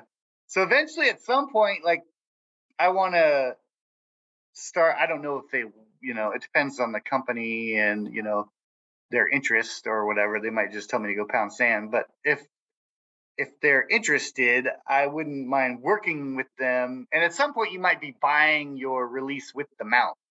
You know what I mean? It'll come with it. You know. That would that would be fantastic, you know, to go with it. I know Feradyne owns TruFire, and they own a couple other different ones too. So that's pretty much they're out of Superior. Well, that's where their distribution center is. I think everything else they make is out of China, so or the Philippines, or the, or one of one of the three, because that's where they don't they don't manufacture up there. But that I've been to their their location up there. It seems like nice guys. I guess you have to probably. I wonder if Chris Ham may know them because it'd probably be a good way to get in contact with them. Yeah. So at, at some point, I have to. I was. I wanted to go this last year, but I spent all my money on elk hunt, and I got my first elk. So congratulations, that's not, awesome. Not complaining. and actually, I know uh, the bow hitch guys and uh, Matrix Target. They both okay. went to the ATA. I met the the owner of Matrix Targets at TAC. Super nice guy, like one of the best dudes in the world. Yeah, um, Armando's coming on the podcast here in the future as well. Yeah, he happened to just contact me. I guess he just saw my stuff on Instagram and he said he really liked my stuff and he just wanted some pointers. And I was like, well, I don't know if I'm the guy to give you pointers. I've been doing this like six months. but yeah, they're really good, good people. Um, and so I, I think, yeah, I told them to. I think they met each other at uh, the the ATA because I told them I'm like, hey, I know you, and you know, you know, you guys should meet up. And so I think they did. But uh, yeah, I wanted to go. That's what I have to do is I have to go to the ATA and spend. Oh, it's probably it probably cost me about four grand to get a booth there. All right. Uh, but it'll be worth it just to, for the experience and uh, you know go check it out and everything. Well, the, I'm still getting into the booth world. So I have a nine to five job and I only get so much vacation and I only got so much money to spend on travel. yeah, know? I know. I know the feeling. Pick my battles, but I was able to do. Uh, you know, I did two total archery challenges in 2020 during the pandemic. Um, I went to uh, South Dakota, and then I went to uh, Utah. And so my original plan was uh, Dudley. yes. Yeah. Yeah. So I'm like, I realize I'm like, okay, if I, you know, this if I give it to him and he goes, "Hey, everybody, look at this," like I'll be like, "Okay, I'll bring the dump truck full of mounts so you can sell them." yeah, because because if you get to Dudley, then you can get the Joe Rogan effect. Because I had a guest yeah, on my podcast, Shay Butler, and he got it. His knife got out to the bow rack. Well, the then the bow then uh, Cam Hanes got his knife, and then Cam Hanes introduced to Joe Rogan, and now he works full time. So it's like so yeah, it, it, the Rogan effect is is real. Yeah, yeah. Kind of like with uh, Shure mics. I mean, Shure was just a, a, really good quality overall, but then they got the Rogan effect because this is one a version of what Rogan uses, and they've skyrocketed 30, 40%. Yeah, so my original plan was to, so I, I didn't get the mold yet because I was like, okay, I want to show this to Dudley, see what he says. He might want to change something. So I don't want to sink 20 grand into a mold and then have him go, oh, it should be like this. you know what That's I mean? so true. Yes. so I was like, okay, I just had this. I first started, I just had some 3D prints. So I went to South Dakota. Well, it turns out he doesn't go to the South Dakota shoot, but I still had a great time, made awesome contacts. Um, and uh, T and K Hunting Gear. I'm sure you're familiar with those yes, guys. Yes, yes, yeah. He's he's, he's a good dude. Yeah, yeah. And uh, in Buckstorm and and yeah, I didn't. Ben wasn't there, but uh, yeah. The next time I go to South Dakota, I'll we'll stop by and see Ben. Um, so then uh, I went to Utah and he was there. I got to show it to him. He was definitely intrigued. He was like, uh-huh. you know, he was definitely intrigued. And I gave him my card, and then I, I came back the next. He was super busy. Like everyone's like trying to talk to him, and I just I just got to talk to him for like two seconds. You know, I was like, I'm like, I just want to show you this. I was like, boom. He's like, whoa. He's like, oh, I gotta go. You know, and I was like, oh, I didn't tell him I wanted him to sell it. yeah. so I came back the next day, and then I showed him my uh, silverback mount, and uh, he's like, "Oh, okay," you know. And I talked to him for a little bit, and uh, I left him my number, my card, and he never called me. And I was like, oh crap. Is he going to come out with his own version or what? you know, well, as weird. long as you have it patented, you're you're a well, step it was ahead. Still under, I was still, it was still patent pending at the time, and I, I there's, I've heard you can, you know, if you tweak one thing, you could, you know, I tried to make my patents and I did. I, I like, I have like one of the biggest, like my patent attorney's impressed. He's like, I've never seen this before. I put so much stuff into it. They broke it into 12 patents. Wow. That's yeah, impressive. So I tried to block out everything. yeah, because your biggest competitor will eventually become possible. China. So I don't know if I'm going to go for all of them because it costs money, but I'm definitely there's there's some definite cherries in there that I'm trying to pick off. But uh, eventually, they did call me uh, after I already had my website and things were actually going pretty good. Uh, they reached some guy on Instagram that knows them, hit me up and was like, "Hey, they want to talk to you." And at that time, so I have a Shopify website, and uh, the default website has no contact page on it, and I didn't really realize it. So there was no way for anyone to contact me unless they knew my email or whatever, you know. And uh, I was like, oh crap! So I had to look on YouTube and watch a video on how to add the contact page onto my Shopify. so I fixed that so people could actually get a hold of me now. but uh, yeah, I talked to them and they were interested, but they were so one of the issues is like for the silverback. The silverback is it doesn't have a thumb res- you know it doesn't have the reset button Okay. so so ideally what they would want and i would want too if i could make it happen but it's impossible is one mount that works for both the silverback and the Noctuit. and i ended up after our conversation i left them the their vice president a message and i was like well you know i can make these things happen, but you'd have to change the design of like the silverback release to make it work. You know, so what I've done with the silverback release, I don't have one in front of me, is uh oh I have this. This is basically the same thing. Uh so this is the Evo 20. All right. Basically a silverback, you cut this off, and that's a silverback. Oh, all right. I see I see- Yeah, and yeah, you yeah. turn it silver. well, so the original, so that's what the original version of the silverback was. And so if you look on this one side, the original version had big flathead screws. And uh, I knew the silverback was super popular. And one of the guys, when I first started this, he had one and he let me take it home. He actually, he told me it was the same as the Noctuit. So my original mount that was supposed to be for the Noctuit, I designed I tried to design using a silverback, and they're people say they're this they're not nothing sort of the same. That doesn't it doesn't work. but anyway, like they look similar, but like look at the jaw on this and the jaw on that, and then like the profile's different, and there's no reset button. Like for for mount purposes of making a mount, they're totally two different fish. So anyway, uh, I was able to make a mount for the silverback by just having a magnet that would attract to that hardware. There we go. Okay. And uh, it worked with the first version. And then they came out, then I bought a silverback and they changed from the big flathead screws to these socket head cap screws. And I was like, oh no, is that going to screw it all up? But it still worked fine. Oh, except for they uh they changed it to a stainless steel screw Ooh. for some reason, and the stainless steel is not magnetic. So when you buy the silverback mount, it comes with uh, an, a screw. Come- I give you two just in case you lose one, and you just change that screw, and then it works.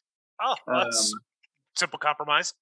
But then they came out with the third version of the Silverback, uh, the Silverback Plus, and they basically added a lanyard hole, Okay. and then they moved the screw. Doesn't even exist. So I was like, oh, I'm hosed now. But I came up with a way. I mean, I should run upstairs and go get that bad boy. Go for it. Um,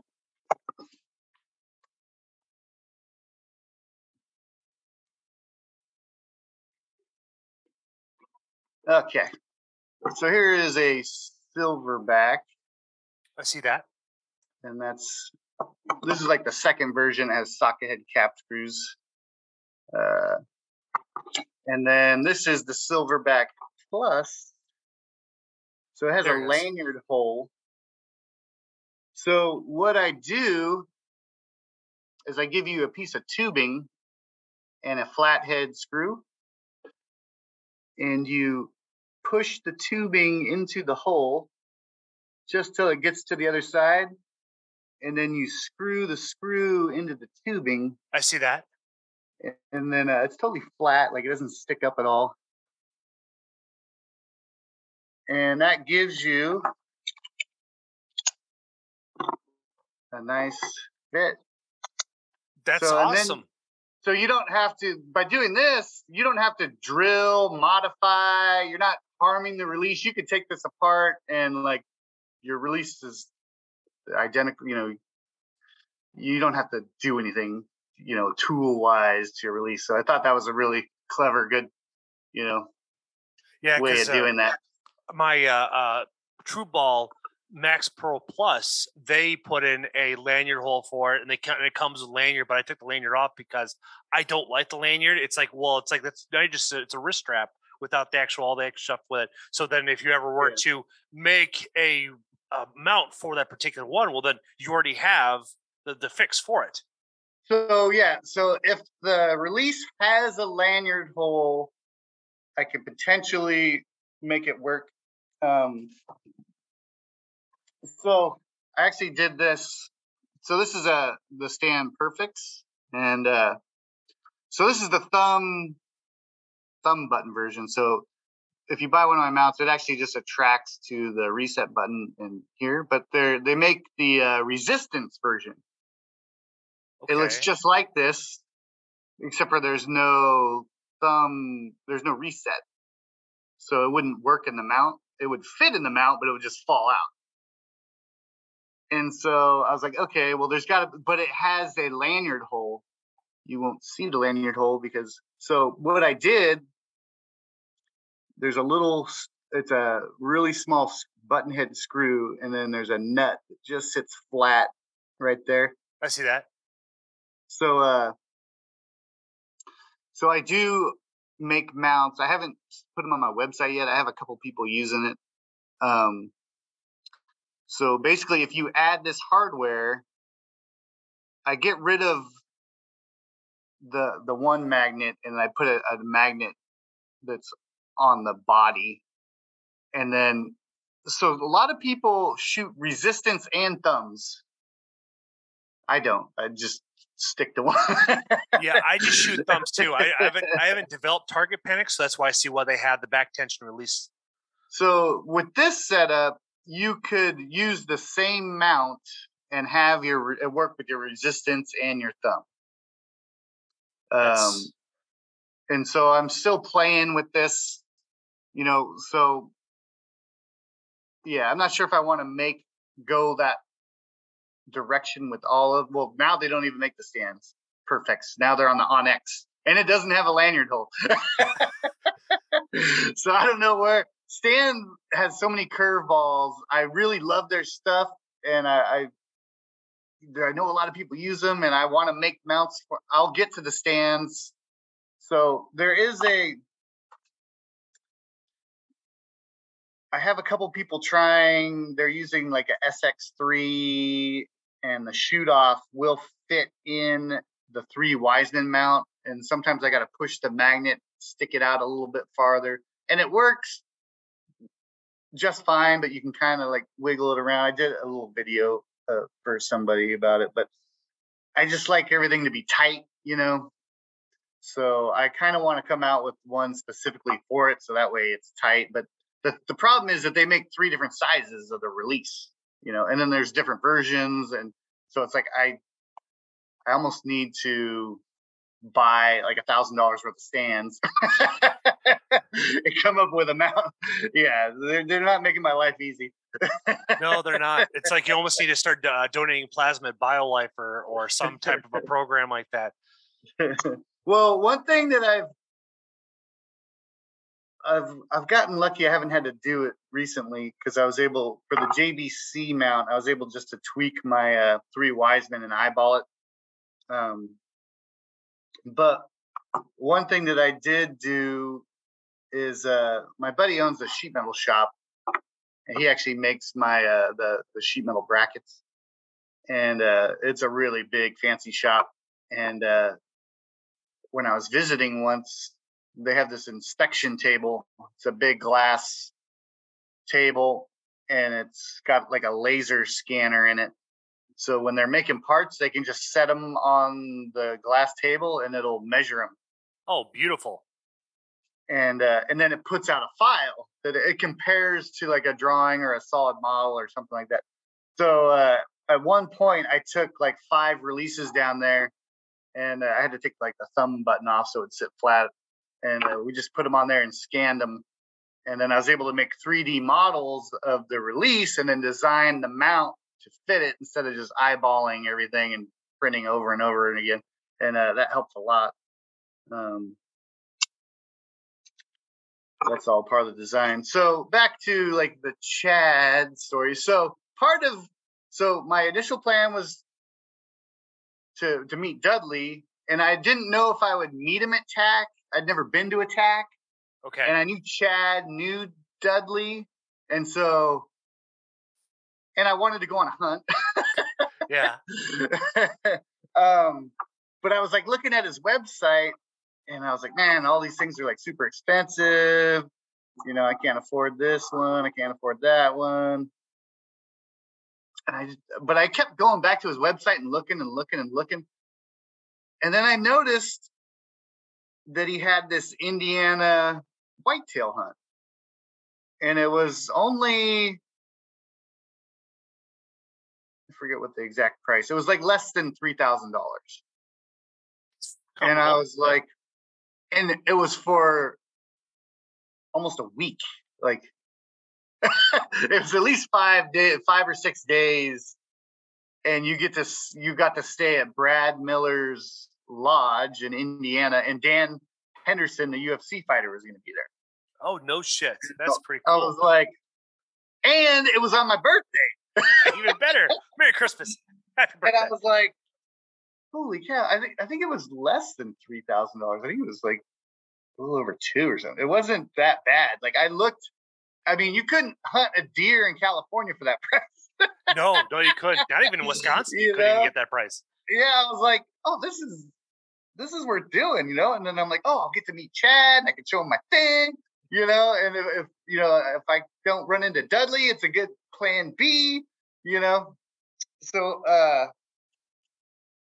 so I, I bought the hunt and I was I ended up getting Chad's phone number as you know paying him and all this stuff. And uh, oh, I ended up sending him a a, a, a meme. I made this meme, like uh, you know, the Matrix, uh, Morpheus, where Okay. he's like, uh, "What if I told you?" Oh yes. you know, Red pill, blue pill scene. Yeah. I made uh, this meme that said, "What if I told you you didn't have to put your release in your pocket anymore?" and I sent it to Chad because I had his phone number. and he, he's, I figured he was gonna be like, "What's this guy? You know, smoking drugs or something?" and I'm like, "You ready to see it?" And he's like, "He's like, oh yeah, show me what you got." You know, and so I, I went and I just made a little uh, video. I took my GoPro up to my hunting spot and I did a video just just so I could send it to Chad. And he was instantly like, "Oh, dude, that's badass! I want one." And I was like, "Yeah." and so then, like, I was texting him, you know, every once in a while and stuff like that. And then uh, I was like, "Oh, you know, I can't wait," you know, for Indiana. He's like, "Oh, I'm not going," and I was like, "What?" so if you look at his hunts, they they schedule certain. He he doesn't do every hunt because he's, he, but he has celebrities. So Dan Henderson, he had two. I'm like, oh, well, okay, Dan Henderson's going to be there, and then also uh, Brad Miller. I don't know if you know who Brad Miller is. I didn't know who he was It doesn't ring a bell, but it's like I've probably seen him. So he Is he a UFC fighter? No, no. He played on the Sacramento Kings. Chad lives up by Sacramento. He's a basketball player, really tall, white kid from Indiana. He and uh he's like super into hunting and he's actually he had his own hunting TV show, No kidding. Country Boy Outdoors. Yeah. And I, I never I'm like I never heard of him, you know. And then uh and he's good friends with uh some other outdoor TV show people. Uh, I forget what the I forget the name of their uh, TV show is, but if you watch those hunting shows, they're on there all the time. I I just clicked on the TV last night and I see this gun sticking out of a blind and it's got this uh, like a limb saver on the barrel, and I'm like, oh, that's got to be Brad. And sure enough, he's the only person I ever seen with one of those things. but uh, yeah, I got to go out there, and so anyway, uh, Chad's. I spent a week out there, and uh, I got to show Brad Miller and and uh, Chad's business. Chad has a business partner, Mike, who's a really good dude. And uh, so I basically, you know, hung out all week with Mike and Chad and Dan and a few other hunters. And uh, you know, Mike was like, "It's like, dude, it's a sweet idea." And Chad's so I've been talking with Chad, and he is super interested in like repping my mount and blowing me up, and I'm all I'm all about it. Um, but I'm it almost sounds dumb. I'm like, no, don't blow me up. I, I kind I'm trying to like ramp, you know, if he blows me up too fast, I, I can't do my job. Which sounds like, you know, just quit your job. Well, I I just got a new job and I make stupid money at my job. Uh-huh.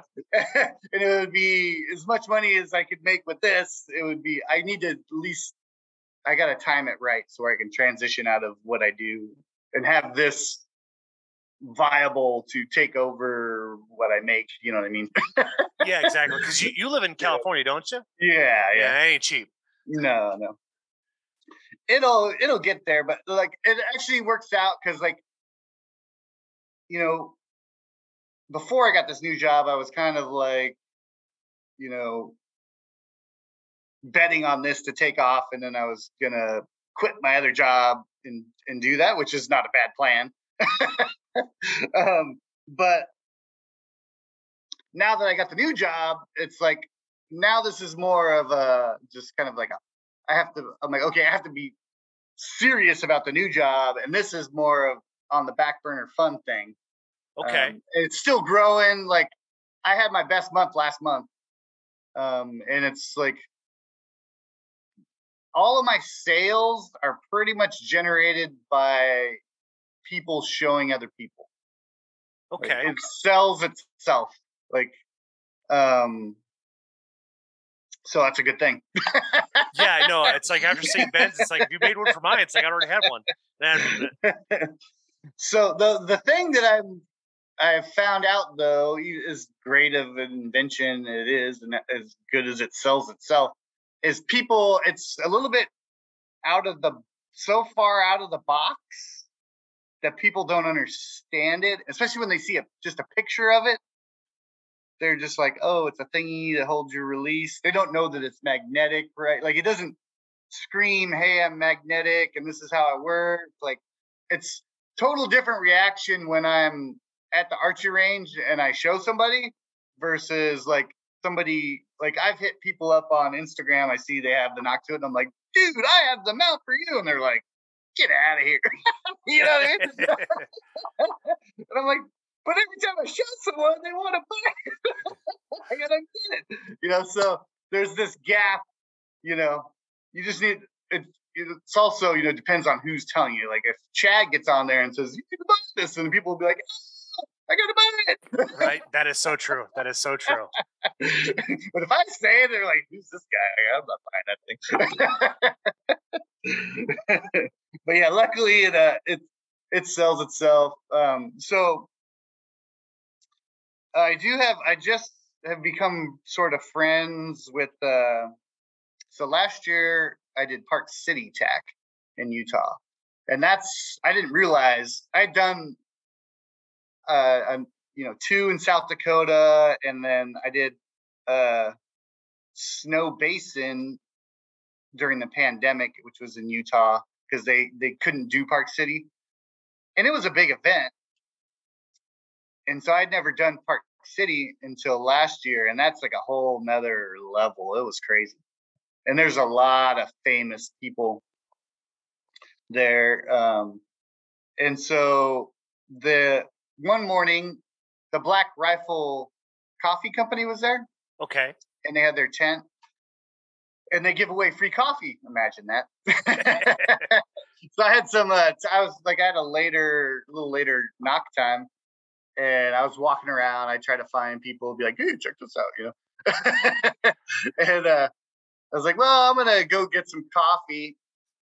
You know, I've got time to kill. And so I went to the tent and they're like, oh, the coffee's not ready. It'll be like, you know, 10, 15 minutes, you know, and we'll have some coffee. And they had this big, huge tent with all these chairs. And there was like seven or eight, you know, people hanging out in there. Nobody that I, well, actually, Evan, their, the owner, Evan, Evan Hafer. Yeah. he, he was there. Um, he was the only guy I recognized.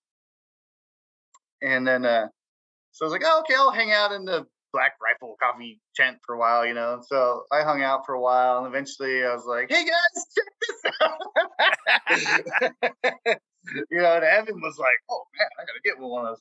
Uh, you know, we had a, a good conversation. I had a good conversation with a few people. Um, well, one person that was in there, which you know, I didn't really. He was just someone in the tent. I didn't. He ended up buying amount like a month or two later. He just ordered it, and uh, I didn't even put it together. So when when I saw the order, I saw the name, and I'm like, "Hey, that name sounds really familiar." Okay. Let me get on Instagram and look that up. Dallas Hemmeyer, and I'm like, "Hmm." He's got like I'd have to look at it. He's got I don't know, 30,000, more than 30,000, 80,000 followers. He's got a lot of followers. Gnarly. Nice. I was like, oh man, this guy's getting a free hat for sure. but anyway, I sent him a mount and a hat.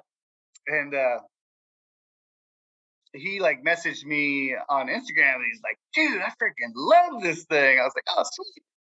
And then uh, he went and shot an elk with John Dudley. and uh, or maybe that wasn't with Dudley. He did with Dudley once. I'm not sure if that one was with Dudley. Uh, but uh, he's he's like a he's into photography and film. He does he films all these high end hunts in like Africa and all this stuff. That's all he does is follow people around and film their hunts. And he has his own like YouTube channel and stuff like that. Um, Adam Greentree. I know he's an avid archer and he, he's Yeah, he's, yeah. A, he's, he's a genius. so when it comes anyway, this uh, so Dallas knows all these people. Like he knows Dudley, the black. He's like in with the black rifle. He knows everybody. I have no idea. so he was just at. I just seen on his Instagram. I was like him and Chad. He, I think he knows Chad. Um, they were all at. I don't know if you saw the. uh What's everyone got the Traeger grills? Traeger just had some big launch party. Um, I guess it was in Utah. Yeah, I'm pretty sure it was in Utah, and uh, they had ZZ Top play. They had. It was the most extravagant event I have ever seen. I wasn't there. I just seen pictures of it online. I'm like, oh my god! I'm like, I want to be part of the Traeger. you know. but anyway, good connection to have. So anyway, Dallas loves the mount. He's taken pictures, some of the pictures on my, you know, Instagram, and you know, I post them in my videos. Like he he put he took a picture of his elk with the with the mount, you know, on his bow and everything, and That's uh, awesome. he uh so I was been talking to him and he like he's like, Oh yeah, my wife designed stickers. So his wife designed I don't know if you've seen the stickers that I started including. Uh I maybe I should go grab them real quick because they're pretty bitching. I had people actually they actually wanted like I I think I've had a couple people buy mounts just to get the sticker. That's awesome.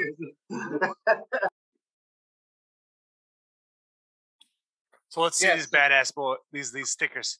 So Dallas's wife is uh they're both artists and uh one of the things she does is she designs stickers and stuff. And so I was talking to Dallas and he's like, Yeah, you want me to design a sticker? And he's like, What and so I actually use I'm like, Yeah, use the picture that you took you know, and make a sticker. So his wife makes this sticker. Oh, there it is. Yeah, I've seen that on I've seen that on your Instagram feed. and then uh, we he wanted to do a giveaway, and it was right when the Dudley came out with his gold Noctuit. Okay. And like, oh, okay, that's what we got to do. So uh, I bought a gold Noctuit, and then he uh, he had his wife make some uh, some gold Noctuit stickers. Oh, those are pretty. Those those are really nice renders. Yeah, yeah. And then like you know we got the regular, the regular AOT logo. but yeah, anyway, uh, I've been talking with Dallas a lot, and uh, so he happened to mention or something. I didn't realize. I knew he did the filming of hunts, but I guess he also offers some guided hunts. And I was like, oh, really? I'm like, I want to go hunt with Dallas. Why, yeah, why not? so uh, I looked at his website or whatever, and uh, he does. I'm not sure what all the stuff he he offers, but the one that I'm going to go on is a. It's a axis deer hunt in Texas. Oh, fun! Yeah, and it's like in July, and that's kind of and it's and we're doing it with a bow. So, um, so yeah, that should be a lot of fun. I'll finally get to like hang out with them and talk, you know, face to face, and just uh, yeah, it, it'll be. I never really so until I started doing this mount thing. Like I never really traveled a whole bunch. You know, I grew up in California. I drove. I would go to Oregon uh, I drove up to Montana a couple times. I had some friends that moved up there. But that's kind of the only loop that I ever did. Um, and then, uh, you know, since you know, I could start trying to write this stuff off on my taxes. that is true. I got a business license now. Uh, then I started doing, you know, I went to South Dakota twice, fell in love with that place. I was like, I want to move here. it is definitely gorgeous. Like Montana is like the place to be because of all of the animals you get to hunt. Yeah, yeah. So I've never, I've landed in Texas on like a layover, but I've never like done anything in Texas or been anywhere. So this will be my first Texas experience. Um, so I'm looking forward to that. And so anyway, uh, this is kind of like a big loop. So when I did the hunt in Indiana, I met this guy Parker, who's from Texas. He was one of the hunters, and I sold him one of my prototypes. Uh, it was funny. Uh, so he showed up late, and uh, we'd already hunted a couple days, and he just kind of showed up, and then we like went hunting the next morning, and you know, and then we he came back. We're all hanging out at the lodge, and they're like, "Hey, show Parker your thing." I'm like, okay, I run downstairs, go grab it, come back up. Okay. And uh, it turns out he shot a Noctuit, and that's what you know I had. My first one was for the Noctuit. And I'm like, you know, here, check it out. And he's like, dude, he's like, all morning I was in this tree stand wishing I had something like this. so he's like, I will buy this right now. it's like, yes. so anyway, he bought it and uh and then he went back to Texas and uh but we stayed in touch and we were all gonna go back the next year, but the stuff happened, he couldn't make it, and then ended up everyone ended up flaking out. So we we ended up not going back to Indiana. But uh I happened to be texting him last year about Indiana. I'm like, hey, excited, you know, it's only six months away. Yeah. you know? and he's like, he's like, hey, uh, did I invite you on the elk hunt? And I was like, no. He's like, you want to go elk hunting? And I was like, well, yeah, but I got no money and I got no vacation. so, you know, I don't know how that's going to work and he's like, "Oh, dude, you gotta go." He's like, you know, one of the guys because he had a he set up the hunt already, and you have to have like three hunters, and uh, one of the people bailed out, so his whole hunt was kind of like you know, dependent on someone else filling the void.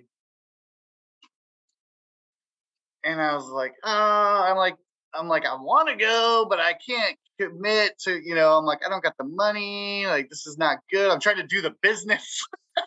You know, it's like taking all my money and I, I can't just be like, oh yeah, I'm to, you know, go on this extravagant elk hunt. And he, he's a salesman and he's, you know, he does pretty well. He's got a couple companies and stuff like that. But he's like, he wouldn't let up. And then eventually he's like, I'll tell you what, I'll pay a thousand bucks towards your hunt if you go. And this is for a hunt in New Mexico at like a place that they film TV shows at. and I had never shot an elk. So I was like, okay, it looks like I'm going elk hunting. That's awesome. so I put it all, just about all of it on my credit card. I had like a few thousand bucks that I was able to kick in cash, but then the rest was like all I I think I'm just about finished paying it off. but uh, it worked out. It was my fr- first time I've been to New Mexico, and uh, I ended up getting an elk and a bear. That's awesome, man. That's fucking sweet. Yeah, yeah. There's a, a video I put it. I was able to film me getting the bear myself, and then I could have filmed me shooting the elk, but I I just filmed after. I was like, I'm not screwing this up. I'm like, screw the camera. I'm just shooting this thing. I don't blame you. and uh, but I I could have definitely filmed it, but I just didn't want to like. I'm like, that's not my priority right now. it was crazy. Uh, so I mean, it wasn't easy, even though we were, you know, at this you know world famous place. I mean, we hunted hard. It was like on the sixth day. You know, it was there was like another day or two before the end of the hunt, um, and I was the only one that got one. Wow, it was like the only opportunity, and so it was a weird bull. It wasn't like a you know everyone like six by six. So we were uh, we were on top of this hill. We had had we had bugled some in before, and they would come right up. You couldn't see them, but you could hear them, and they were bugling. And then the wind would switch, and they would, Ah, you know, just ruin it. And so we'd rent, we'd had some encounters in that spot before, and so we we came in and we hiked in a little further. Normally we kind of drove all the way in, but we this time we kind of hung parked back and then we walked in and uh, we sat down and he's the guy had bugled and not a peep, no, no noise, nothing. We're like, oh, okay, let's just get up and move, you know, down the ridge farther. And we stand up and there's an elk standing there looking at us. We're like, and the elk's like, oh. he turns around and trots off, and we're like, oh, dude, he was right there. He was coming right in, but he just wasn't making any noise, you know. And it was amazing, like his walking, like he didn't snap a twig, nothing. Like thing was like just totally silent. And so but it, it looked like uh, what they call a raghorn. We saw like it had one big spike on one side, and then it looked like it had like a, a like three on the other side or something. It was kind of like a weird. It wasn't like you know, oh, six by six trophy, you know. Yes. But uh, you know, on day six, I'm like, I'll shoot that son of a. and uh, and the guy's like, really? Because like you know they get a lot of high end guys that you know they ain't shooting nothing under a what three forty or what you know I, I can't even tell what a three forty is. So. that's usually that's usually a like a six by five, six by six, a five Yeah, by yeah. five. They're pretty big. I'm just like it's an elk. If it's brown, it's down. That's a good old Iowa mentality right there. so anyway, uh, he's he's like, you'll shoot it. And I'm like, oh no, yeah, you get that thing anywhere near me, it's dead. Mhm. Yeah, so he's like, okay, go down the hill, and then I'll try to call him in. So I went down the hill, stood next to a tree, and he starts bugling and cow calling. And a couple of minutes later, that sucker pops out of the bushes and like still like I never heard a sound of twig break. The thing moved like a ghost, and he just slowly came in, and uh, I thought he was thirty yards. He was a little bit quartered away, Okay. and he was coming up the hill, and I didn't want him to go past me because I felt like if he went past me, he was gonna he would smell like it, It win I thought yeah I thought something would happen. The party was gonna be over. Well, so I thought he was at 30 yards. It turns out he was at like 20, like because my shot hit a little high. He was at like 20. Because I had ranged a tree. I had ranged a bunch of trees, and I knew the one tree was at 30 or whatever. And like, I think he walked past it. and so he was more at like 20. Um, but he was right there. And uh, I put an arrow right in that sucker. It went all the way up to the fletchings. and, uh, nice. It started staggering right away. And I was like, oh, that's perfect. Like, you know, a lot of times when you hit them, they just sprint off. And then you're like, oh, what's going to happen? You know, are we ever going to find it? You know? So when he started staggering and not running off, I was like, oh, this is perfect. He's going down. And so he turned around and he kind of just like drunk and staggered a little ways. And then he laid down like within 60 yards. And uh, I probably could have kept shooting more arrows at him, but I kind of learned when I shot the bear, I kept missing. The first shot I made on the bear, I thought was a bad shot because it hit way back. But what I didn't realize is that it came out his armpit on the other side. So it was actually oh a shit! shot. Yeah, that was a beautiful shot. So I kept because I thought it was a really bad shot. I kept trying to put more arrows in it, and I kept missing, and I kept scaring the bear. But and but the bear, he didn't go ten feet. He died. Um, but uh, I was like, oh, I don't want it. So we were on the top of this mountain, and the last thing I wanted to do was hike this elk from the bottom of the canyon back up the mountain. I'm like, die on the top of the mountain. so I didn't want to fling any more arrows at it and scare it or nothing. Like I just didn't make a peep, you know. And I think that worked out. Um, so he like bedded down, and then he got up again, and he walked like another 30 yards, and he bedded down. And I'm like, okay, he's not going to get up. And then the guide made some noise on the hill, and he got up again and walked just out of sight. And I was like, oh crap. And so anyway, the guide and one of the other hunters, they decided to go keep hunting because he the other guy had an elk tag they were trying to fill. And so I just stayed there and like every like 10 minutes I'd hear some branches breaking just out of view, right on that little knoll where I saw him disappear. So I was I felt 100% sure that he was just just out of sight right on that knoll, you know. And I waited there for about half hour, 45 minutes, and then uh, I went walking over there before it got dark. And I went through the trees right where I expected to see him, and he wasn't there. And I was like, "Oh man!" And it just went downhill from there. I Oh was like, boy. "Oh, dude!" And so I was a little. I, I'm like, "He's got to be here," you know. And so I'm like looking, and I started going around the trees. And he's not here. He's not here. He's not here. And I started working down the hill, and I only went like three zigzags, and he he was right there. I was like, "Oh." That's awesome. That's just that's just a, it's a big one right there. Yeah, and it turned out it wasn't a raghorn.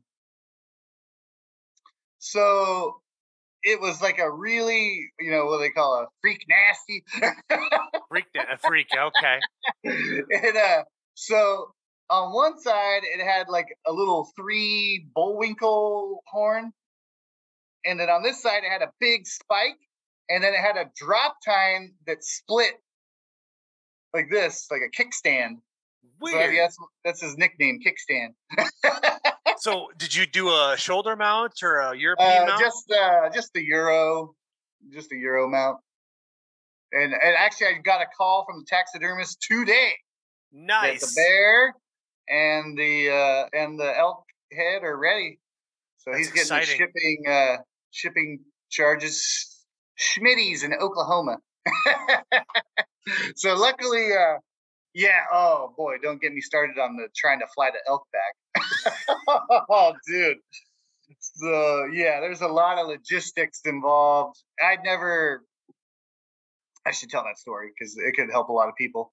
So Yeah, I knew. Luckily, luckily, uh, Parker lived in Texas, and him and his buddy were driving from Texas to New Mexico, and then I was going to fly in and meet him there. And I'm like, okay, I'm to need ice chests if I get an elk to fly the meat back, and they're to have to be big ice chests. And the town that we were hunting in was like, there's nothing there. like, there's like a couple stores, but there's no Walmart where you're gonna find like five big ice chests, you know, you know. Um, so I was like, okay, I need the ice chests before, Yeah. you know. So I was smart enough, and luckily he was driving, and they were bringing a trailer. So I, I looked around, and I found these big ice chests uh, from Walmart, and they weren't that expensive. They were less than a hundred bucks a piece or something. It only cost me like two hundred and fifty bucks for four of them Okay. delivered to Texas. To I had them delivered right to Parker's house. So he showed up with these big, massive ice chests, which uh, saved the day when it came down to it. So I looked ahead before I got the elk, you know, uh, flying, and so they say there it's a hundred pound limit. So the well, every airline has different rules and different prices they charge you and they don't really tell you exact like you can read their website and they kind of give you they're like generally it's like this but it could be like it's not like black and white. Like you know and i tried calling the phone number nobody ever answers like so i never got like a clear this is what it's going to cost you before i went. Okay. but but it was clear that they were going to charge you more if it weighs over 50 pounds. And it can't weigh over but they said it was only 100 bucks more or something like that um and it can't weigh over a 100 so anyway we uh were packing everything up and i'm like okay i'm to only bring three ice i'm to only fly back with three ice chests because like every one of them is like hundreds of dollars even though I had the fourth one. So I'm like, I'm gonna give Parker my fourth ice chest, and I gave him half the bear because I knew I couldn't fly the whole thing back, and you know he set the whole thing up. So I was like, yeah, you know, here, take half the bear, and uh, so I had basically the the four quarters, half a bear, and all the back straps, and three ice chests. And we put ice. They were frozen, the, the luckily because we went through the guide they have like a, a huge you know barn with a freezer and all this stuff. So they were able to freeze it solid pretty much uh, before i left. Okay. and we went and got ice.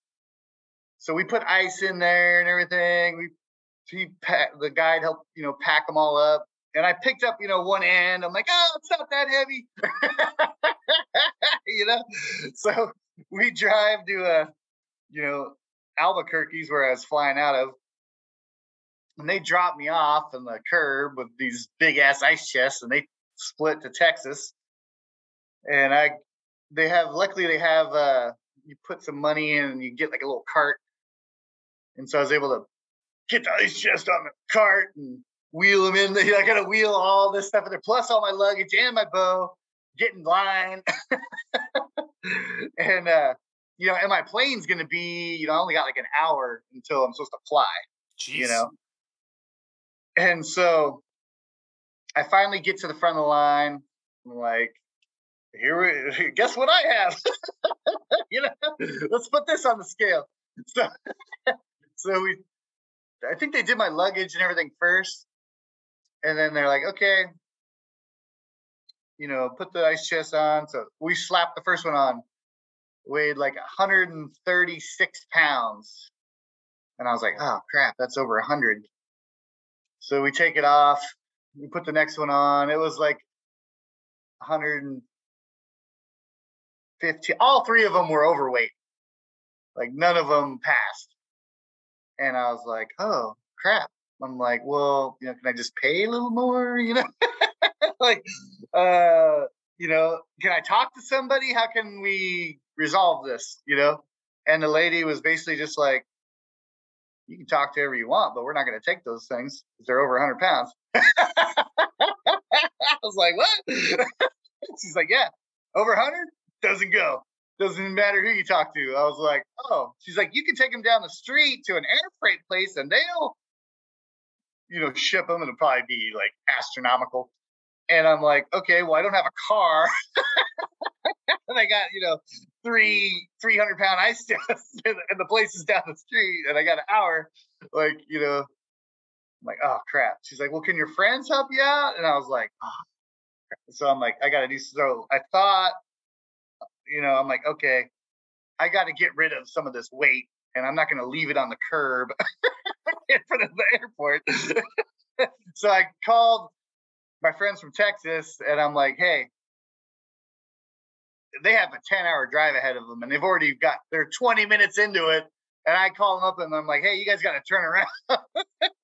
Not a call you want to have. But I'm like, dude, like, I'm like, I am hosed right now. You, if you guys, I'm like, you guys need to save me. so turn around, and they, thank God they did. They turned around, came back. I, in the meantime, I'm dragging all the ice chests back out on the street. I'm opening up all the valves to try to let any water out. You lose weight. They're all taped up, you know, so they don't. So I'm ripping all the tape off, you know, getting them all ready. And then, you know, 15, 20 minutes later, they, they came pulling in with the. And uh, so basically, I ended up offloading half the elk. Okay. I had to give them a hind quarter and a front shoulder and I had to pour a bunch of the ice out. So the first one I weighed, I it was like 90. Luckily, I talked to the lady, and there was like a one of the stations wasn't being used. Okay. And it had the scale, and so I was like, "Hey, can can I use this scale? Because she's got a line of people. You know, I can't like wait in line to weigh each one each time. You know, I only got an hour to get on my plane." and she's like, "Oh yeah, you can use the scale." I'm like, "Oh god, thank God." So like the first one, I like pulled the hind quarter out of, shuffled some stuff around, got in there. It weighed like 96 pounds. I was like, "Oh Sweet. man!" I'm like, "Okay, this one's good." And then the next one, I took the front shoulder out of, and I brought it in, and it was still like 15 pounds over and it was all it was was a hind quarter and some ice. So I took it back out, poured all the ice out, the hind quarter back, got in there, it was like 98 pounds. Oh, sweet. I'm like, oh god, thank God. And then like the last one, I had to do some get rid of a bunch of ice too, and uh, there was like 96 pounds, uh, and I got them all in there, and I taped them back up, and I made my made my flight, but it was I was sweating bullets. And then uh, the crazy thing though, like when I got back to San Jose, like I'm like, I wonder how they're gonna, you know, figure like they'd notify me. They'd be like, hey, you know, we have these three extra large packages over here to for you to pick up. Usually they separate stuff like you would think like that out. That makes sense. They do, they do that with your gun and your bow sometimes, you know, or definitely with the gun. Um, but I'm sitting there, you know, and the luggage starts coming. Next thing you know, my ice chest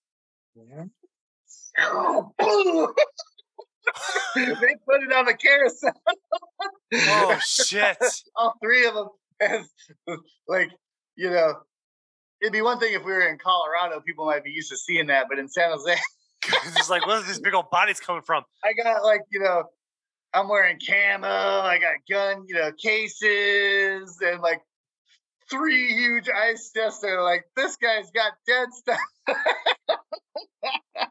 I'm dragging him out to the curb. Luckily, uh, I thought ahead and I had consulted one of my buddies who has a truck because I was like, I can't Uber three ice chests home.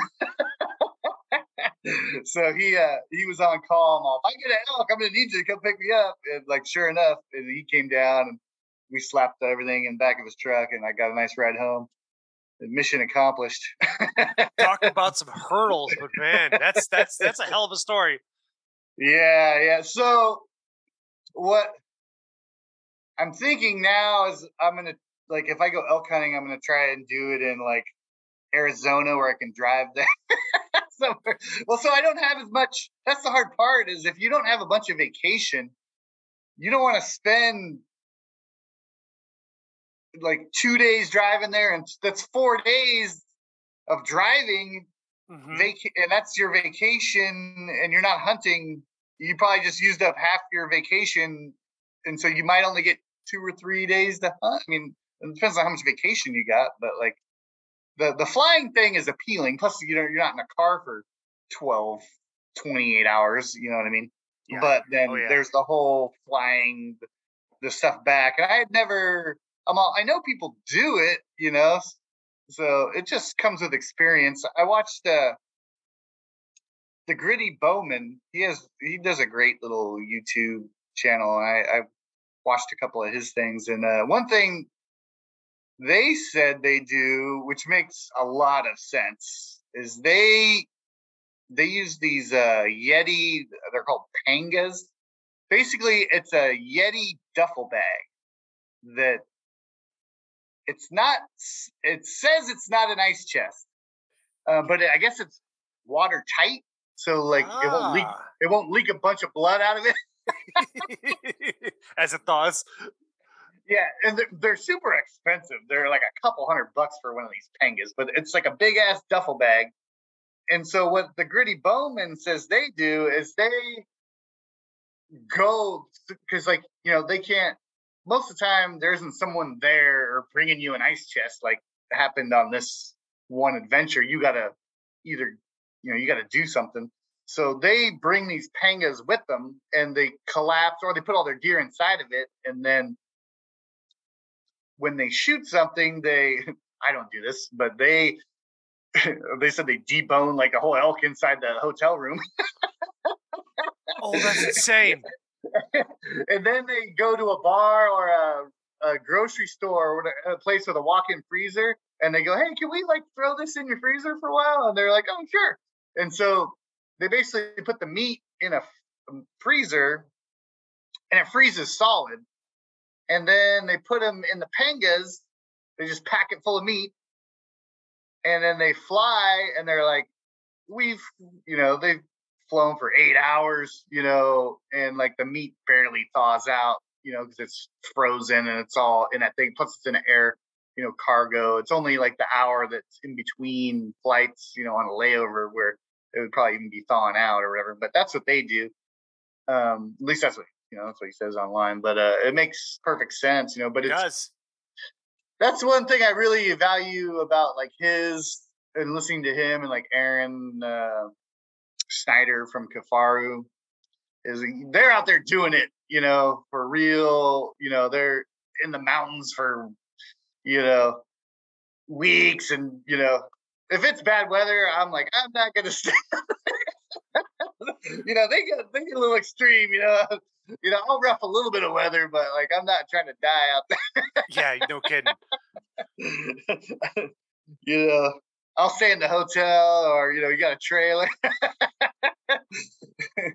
One thing that I learned, I don't know, some people like they just and they're it helps them become, you know, they're more successful hunting. They just no matter what the conditions, they go, you know, no matter what. And you know, if I'm not, you know, more power to him. yeah. but, but, you know, I've seen like when it's the weather's like really I've hear stories about people. I know you can catch trout in like gnarly weather, and people do kill stuff in gnarly weather. But like I've seen it like when it's like super cold and stuff like that. The deer don't even move. Like they're frozen. I mean, I don't know. I I can't say because I don't I don't live back you know where it's super cold. You like don't live you. where I live, where it's yeah. My, my biggest yeah. doe I ever shot was negative thirteen. Oh, geez. Yeah, I had pictures of it. My whole beard was just full of ice because I didn't have a a, uh, a face mask to protect my face. yeah, yeah. Well, I don't know. I was, I because I've seen it a little bit here. So there was one day on my Indiana hunt where I I chickened out or in the morning because I'd been in the tree for like four days, and it was like the the temperature like. you know, it was like 34 every morning, which wasn't, you know, I wasn't, I was fine. I've been duck hunting my whole life. It's, it gets in the 30s. Um, and I had enough gear and everything, so I wasn't like cold or nothing. But uh, I was just like, you know what, I'm passing today. and you know what? No one shot nothing. so I try to play the odds. You know what I mean? Yeah, I. I've been there. I've been in your shoes. It's like duck hunting too. I kind of do that, and some of my because I own a small duck club. Some of my guys think I'm a little crazy, but it's paid off. Like the fog, like hunting in the fog. You can't see the the ducks. it's colder than hell, and I've learned because I've been doing it my whole life that when the fog lifts, that's when you shoot all the ducks. so if it's like pea soup fog, I stay home until like eight or nine o'clock, and I stay nice and warm. Mm-hmm. And because if if you get up, you go out there super early, you end up you just get cold and hungry, and you want to go in right when it gets good. you know what I mean? So I'd rather show up at prime time, all raring to go. you know, that's my philosophy. Yeah. but if you can miss it, like so what I've learned is like because it's foggy here doesn't mean it's foggy over there. And you don't you can't predict exactly when the fog's gonna lift. So it's not a complete science, you know. Yeah. Unless you have like a uh, cellular camera where it's like it's like oh look it's it's it's starting to clear. Let's, yeah, let's yeah. go. Unless your cabin is on the pond and you can look out the window. That's Um, true. we there was one uh, time where uh it was so cold we i was actually staying at a cabin out there next door at this other club and uh it was so cold it looked like it snowed it didn't snow it was it must have been uh, like freezing fog so every plant was iced over it it looked like it snowed everything was white and this is California. it doesn't ever look like that. Yeah. It was cold, boy. There was mud hens frozen in the pond and they died because it was so no cold. kidding. yeah. So anyway, I got out of my sleeping bag and I could barely handle it in the house. The house was like a shack. And like we got out, we, we didn't even want to get out of our sleeping bag. We looked out the window, we're like, oh no. so some other guys from out of town who drove a couple hours, they showed up and they went out and they sat out there for like two or three hours. And eventually, like I hopped out of bed and I got the fire going and like started thawing the house out. And then we got some breakfast going and you know, we're nice and toasty and we're like chewing breakfast burritos, looking out the window going, God damn, it looks cold out there. Finally, these guys come in, they're blue, man. They are just frozen. They didn't even fire a shot. And they come in and like they like pop their head and smell all the I was eating venison sausages. They're like, oh my God. so anyway, they end up leaving. And uh, you know, we're all fat and happy and warm, ready to go. We're like, all right, let's go out there.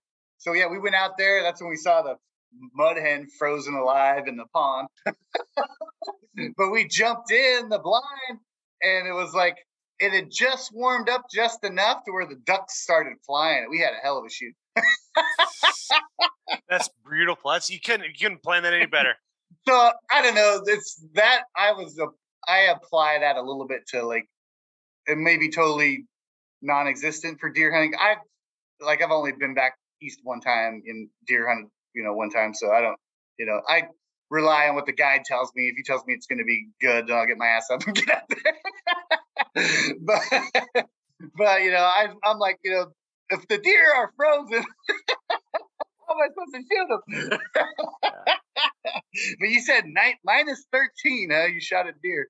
yeah, so it's because deer eat on average of four times in a 24 hour period. So it's yeah, like yeah, usually, I learned a little bit about that. you're Yeah. just looking at that that trying to get on that pattern to where they're going to be getting up and walking and it's like uh, when you're when you primarily gun hunt like when i shot my does it was oh, i think it was 2013 2014 the the doe was just getting up walking and like i knew they, they came up right behind me and it's like the, the guys I was out hunting with is first time ever hunting this property it's like a little over 100 uh, 120 acres to work work with, so it's a, there's a lot of ground to cover. But these guys have been hunting for 20 years, so it's like, well, we're gonna set you right here because we want you to get a deer. We don't know what's gonna come through here, but we know there's gonna be a deer movement. It's like, all right, cool. So it's like sat there and, and uh, the deer end up having to go. uh, I saw this big mature doe. It's like she's been shot at more than once, and coming to find out, I pulled her quarter or pulled her hide off. Yeah, she had a shot been shot in the hind quarter and it, it healed up over the top of the slug. And so she tucked back around. She had a whole herd of does with her. And then oddly enough, there was an eight point buck in there. And um, we get done hunting for when we go get meet up and stuff like that to kind of warm up and stuff because it'd be negative 13 and we like well this is where we got set up for a, a push so it's like all right for all the new guys are hunting it's like you guys get here first we're gonna come and push and that same doe that busted me earlier she showed up and i put an air i put a, a round through her heart and she reared up and just dropped straight down so that's a pretty pretty happy moment right there. And yeah, we it was, it was good eating off of that. But yeah, it's there. It's unique in how things will move, whether it be snowing and stuff like that. I tend to avoid going out hunting when it's snowing because if you happen to arrow that deer and it's like the and it's the, the snow's coming down pretty thick, you're gonna lose that blood trail real quick. And it's like yeah, yeah. you it's easier to err on the side of caution than it is just like, well, I can I'm sure I can arrow it really well and I can find it, but it's like you just don't want to run the risk of losing it or jumping on a piece of property you don't have permission for. It's like, well, now I have to call the DNR, and it's like, well, now it's like, well, good luck because now it's buried. That was the crazy thing about the elk that I shot. Is there not a drop of blood fell out of that sucker? Like the arrow went all the way up to the fletching it didn't come out the other side, and it must have just like sealed up on the arrow or something. Like it was kind of a high lung shot, and I think it went. I, I clipped one lung, and then I think I hit the liver because it it was kind of a diagonal. Yeah, because his rib cage, you could see when we cleaned him, you could see where the arrow was like cutting on the inside of his rib cage on down here. Oh, so as it's walking, it's it's just cutting everything, it's just tearing stuff up on the inside. And uh but I was looking on the gr- like there wasn't a drop of blood. Like if we didn't find, yeah, That's what happened to him. I hit him high shoulder, and I knew I double lunged him, but it's like if it wasn't that he didn't p- pile up 40 yards after where, where I shot him at, I it's like I would have never found him.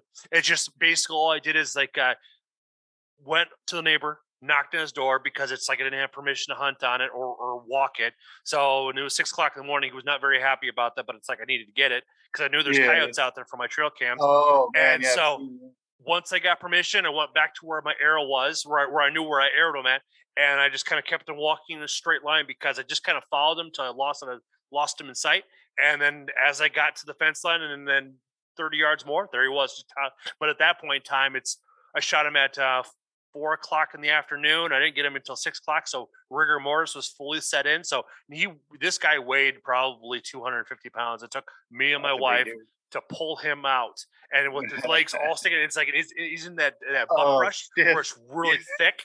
Oh and man, so yeah, going up underneath trees and stuff like that. So it's like we just formed a train. So like she was in front of me, and I just grabbed the back of her backpack, and I had a, a backpack strap where it just comes on the top, buckles on bot on the waist, around the waist of the chest. Then it had a, an eight foot long uh, rope, wrapped it around the the the uh, antlers, and and uh, just kind of tore, tore him, brought him out. So that's why he's a full mount. But it's like when people see his neck, it's like you understand why I shot him because he's only got three on one side and four on the other. But the Yeah, yeah. unique thing is like days after I pull I pulled him off the land, bucks just start showing up. Stuff that I've never even seen. He was just a he's what they consider a bully buck. It's like where he just he just he's just massive. Doesn't have a big rack, but he's just big. I ate Yeah, on yeah. him for I ate off of him for two years. Oh well.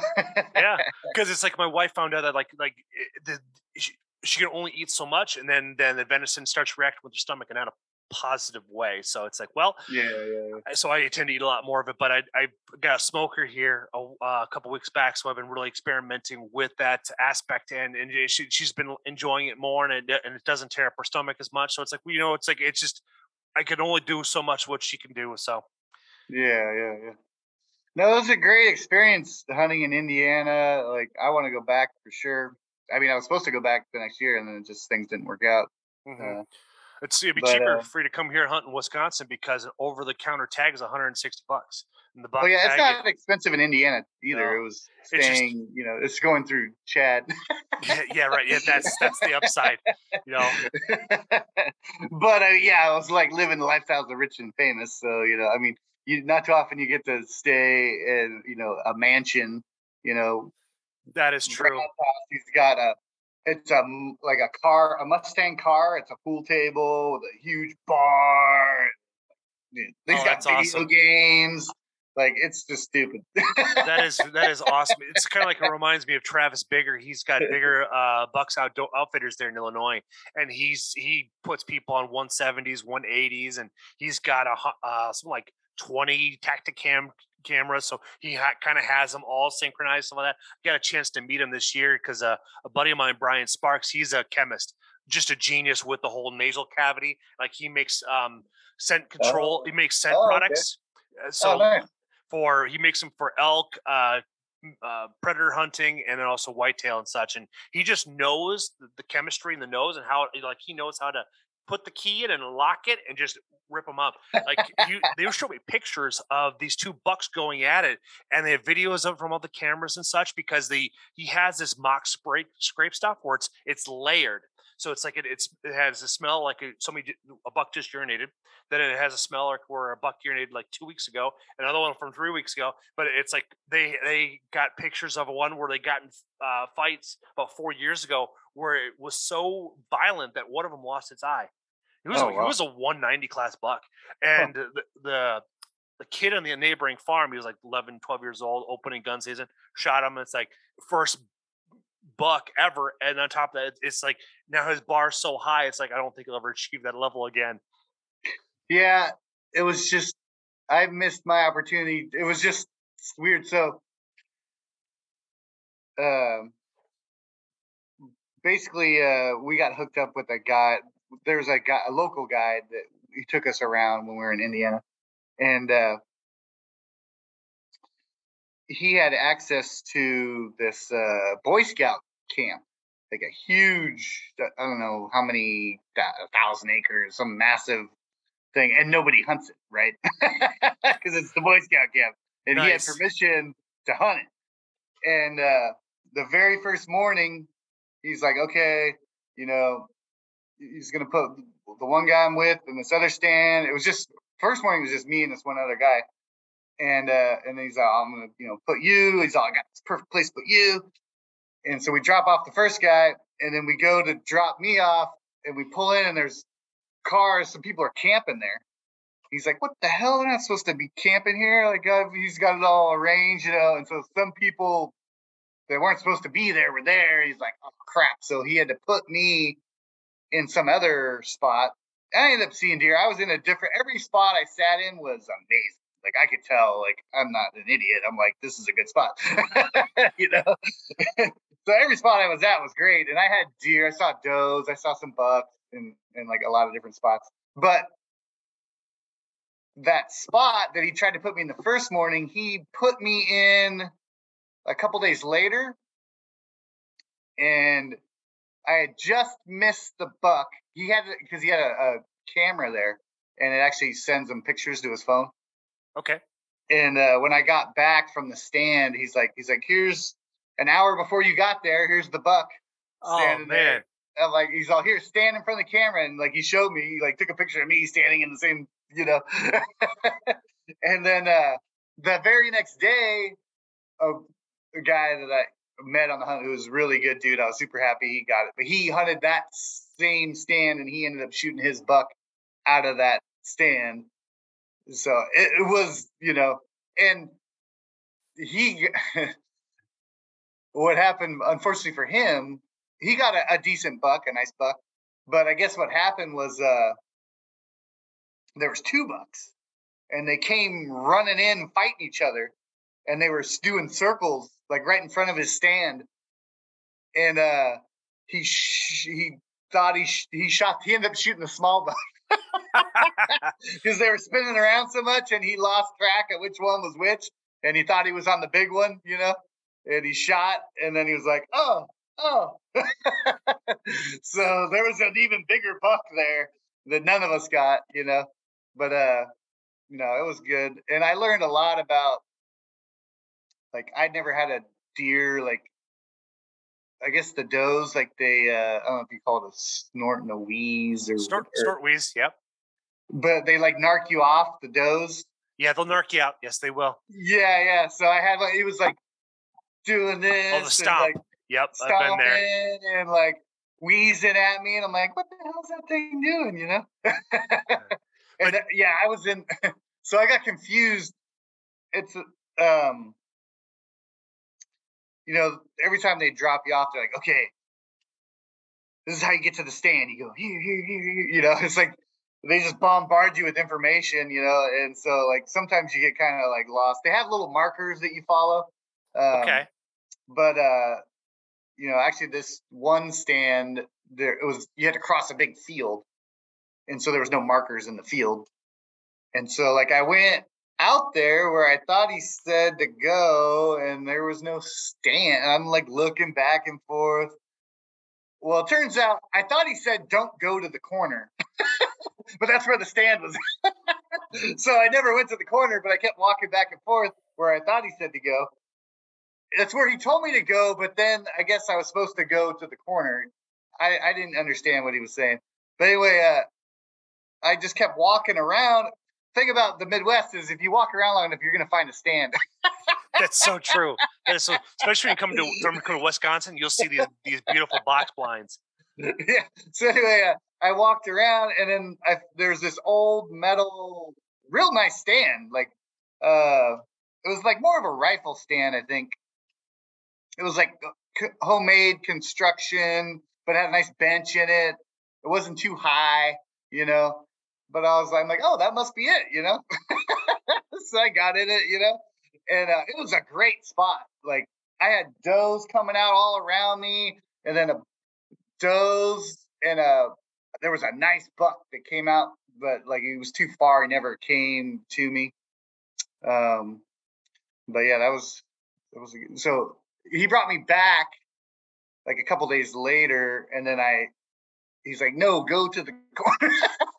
So, then I found the right blind, but if I would have been in the other one, I probably could have got a buck. the deer came and they right where that stand was at, they were all like sitting right in the field. but the only problem with that stand, I think, is you're like you're right in the middle of their action. So I think, yeah, it's a fine line of being in the right spot and being in like in the middle of the action and blowing it. Like, yeah. So it's a lot to learn. You know, I just listen to the guide. I, I you know, I tell, I don't pay somebody and then tell them what to do. Yeah, You know, exactly. There's a reason why I gave them my money in the first place. Exactly. like some of these, you know, people go on guided fishing, you know, you know, fishing things, and they're like, Mhm. "Ah, no, I'm going to set it up this way." you know, I've watched it on sturgeon boats. You know, the guy's like, "Oh no, this is this is how I do it," and the guy's like, "Okay."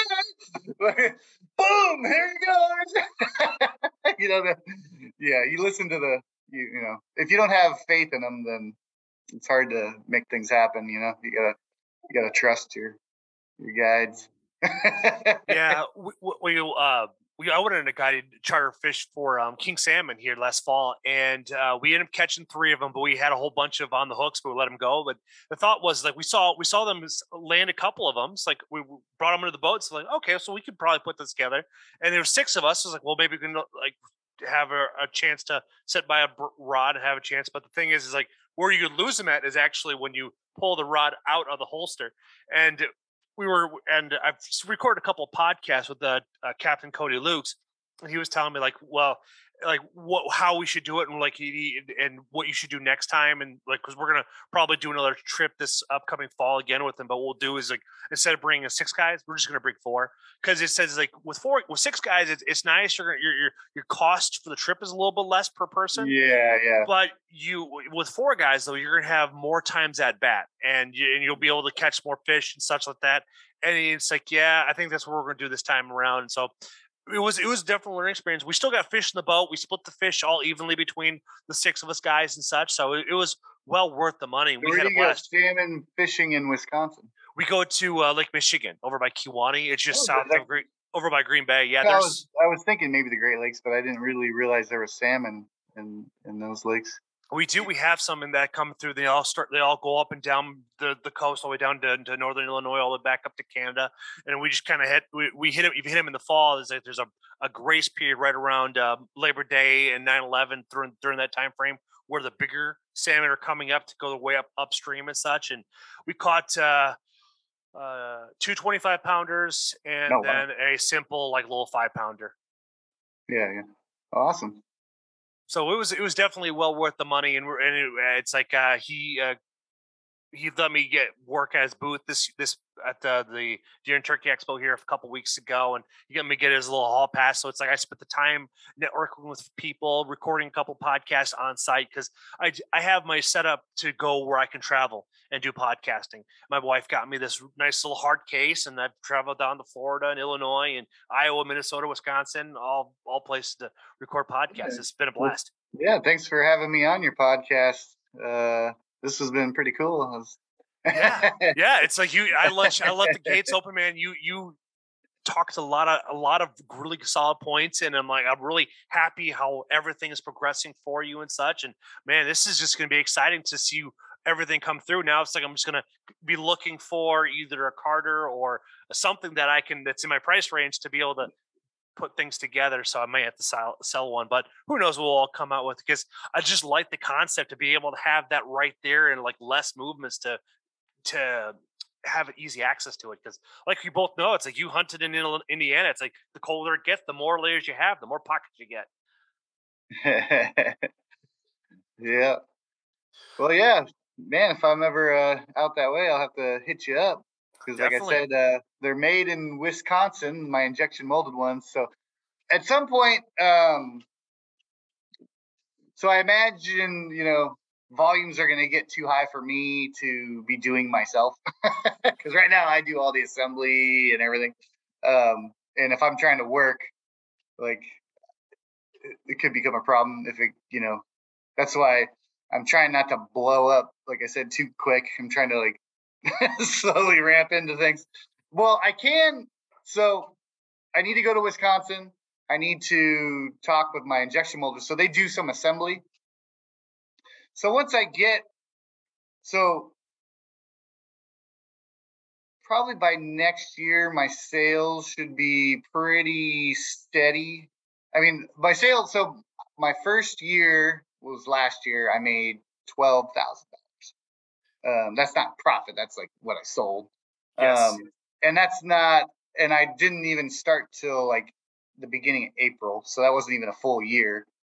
Um, I'm already, I'm probably looking at doing like 20, somewhere 18 to 22,000 this year. I'm guessing, like just the way things are going.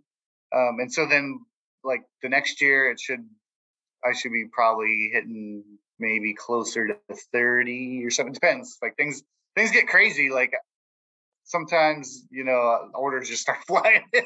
I don't even yeah. know where they're coming from. Also, it's just like, oh my god, what? No, no, no. And then there's times where there's just nothing. Like last week, it was like crickets, and then all of a sudden, like, yeah, it just depends on who's walking around showing their buddy, and then like all of a sudden I get five orders. It's kind of weird. Yeah, because. Um, we here in the Midwest, we're pretty popular with, with the kids and stuff like that. And they, we have the S3DA shoots, and you get a couple of kids in that right there, and they go on to Nash or to regionals to nationals, and it you can blow up real fast because regional or nationals can have a couple hundred kids, five to five to six hundred kids. Then uh, Texas A and M, that is the, the premier school for archery. So if you want, if you if you get picked up to go shoot, that's where everybody they have they have some like ridiculous like 12 I 13. Do. One of my that's probably where I sell the most mounts is Texas. Wouldn't surprise me because Texas A&M has a, a, phenomenal program out there, and it's like they. Well, my friend Parker, win. I was telling you about this from Texas. He yeah. brought his mount back, and then he brought his bow into a local archery shop, and they called me. They're like, "Hey, you know, we got to get some of these." And then he brought it into another shop, and they called me, and uh, so they bought some for themselves. Like the owners are like, I want this on my bow. and so then they've been walking around and customers have seen it. And so then I've been like, it's just been mushrooming out. And then I just had a Houston archery, some, uh, they just called me. Someone in Houston brought one in. yeah, if, if Rogan catches wind of that for his his silverback, man, it's gonna it's gonna be it's gonna be a game changer. Yeah. Well, man, Paul, I really appreciate you coming on the podcast. We are like cruising three hours, man. This is like what I mean, like my yeah. second longest podcast. Like this okay. is freaking awesome. You got, you got some. You can edit out a bunch. no, I I, I, t- I keep everything because, like I said, this is all going to be on YouTube, and then it's like even the times where you went and grab stuff, I just put yeah. on pause and hit record yeah. right when you got back. So it's like I've maintained a consistency all through it, and it's like we have so much. Man, this is absolutely a blessing. I really appreciate you coming on and oh, sharing oh, us. You your story and and how you how you like strategically doing your marketing. It's like, dude, hats off, man. Bravo. Oh, thank you, thank you, Jeff. You're very very welcome, you sir. Having me on, this has uh, been a great opportunity for me, and yeah, I feel, you know, uh, I never thought I'd be on any podcast. Yeah, you know I, mean? I, will definitely sh- I'll spread the word to my friends and stuff like that because I know I have a few of them that that use several of your um releases the yeah. use the releases that you have molds for. So it'd be perfect for them to to have you on and have that conversation and such. So it's like, uh, well, I'll uh, tell you what. Next time we do a podcast, it'll be at when you have a mount. So you can talk about how it is to actually you've actually tried it. I wanted yes. to. I mean, I was gonna if you had a release, I was gonna send you the mount, but you, then I remembered, oh, you, you don't have it. And occasionally, I do have extra releases and I I try to like do uh, giveaways and stuff like that. Um, you know, so I don't know. One of these days. But yeah, uh, it's like if you for the low end market, man, this TruFire four finger edge is like you, that's the one that they, they that hasn't changed in probably a decade, and they still. I need them. to make one of those, and it's only a hundred dollars, so I should buy one and make a prototype and send it to you so you can test it out. oh, hell yeah, man! Oh yeah, I, I, it's like this year I have eight shoots that it's going, and I'll be recording podcasts. Is like you bet your ass, I will be talking about every single podcast. awesome! I'll have to get on the ball then. no problem, man. Well, thank you, Paul, for coming on the podcast. How can people find you? Uh, advanced outdoor technology. Uh, my website is ADV, short for advanced, and then outdoor, and then tech, T-E-C-H dot com. So I had to had to I had to come up with the world's longest name. my email is advanced outdoor technology at gmail.com. It's like this long or uh, Instagram. I'm always on Instagram. Most of my business is from Instagram and uh, just people talking about it. Um, and I have a Facebook, but like you could probably message me through there. I'll still get back to you. Um, I think everybody in the outdoor world is is going to either go wild uh, the app itself or okay. I have that app. I should start. I have my. I have a personal thing. I haven't done my uh I haven't done one So you think it's I mean that maybe that's something I should be getting on the ball and getting yeah. one go. Right now it's TikTok, Instagram, and uh, Go Wild. Those are the three platforms that if you're in the outdoor world, you're going to be there. TikTok has had its own thing, but since it's just archery, it's like that's where it's like Abu Garcia has their stuff on there. They're blowing up, and like anybody's anybody. That's it, Yeah, I don't like, China. yeah, yeah, I, And I completely agree. China owns TikTok, or it's a Chinese. I don't know. Yeah, I'm just yeah, like, I don't want to deal with that. I don't blame. Well, yeah, because it's like with your product, it's like you're, you're gonna see it showing up on Wish or Alibaba or some shit. yeah, well, I don't know. It's just the whole thing. I'm just skeptical of the whole thing. Yeah, I don't blame you. I don't blame you. But yeah, Instagram, the reels are where it's at, man. And then go wild. So uh, thank you again. I'm All gonna right, let well, you have a good go. You as well. All right. Talk to you later.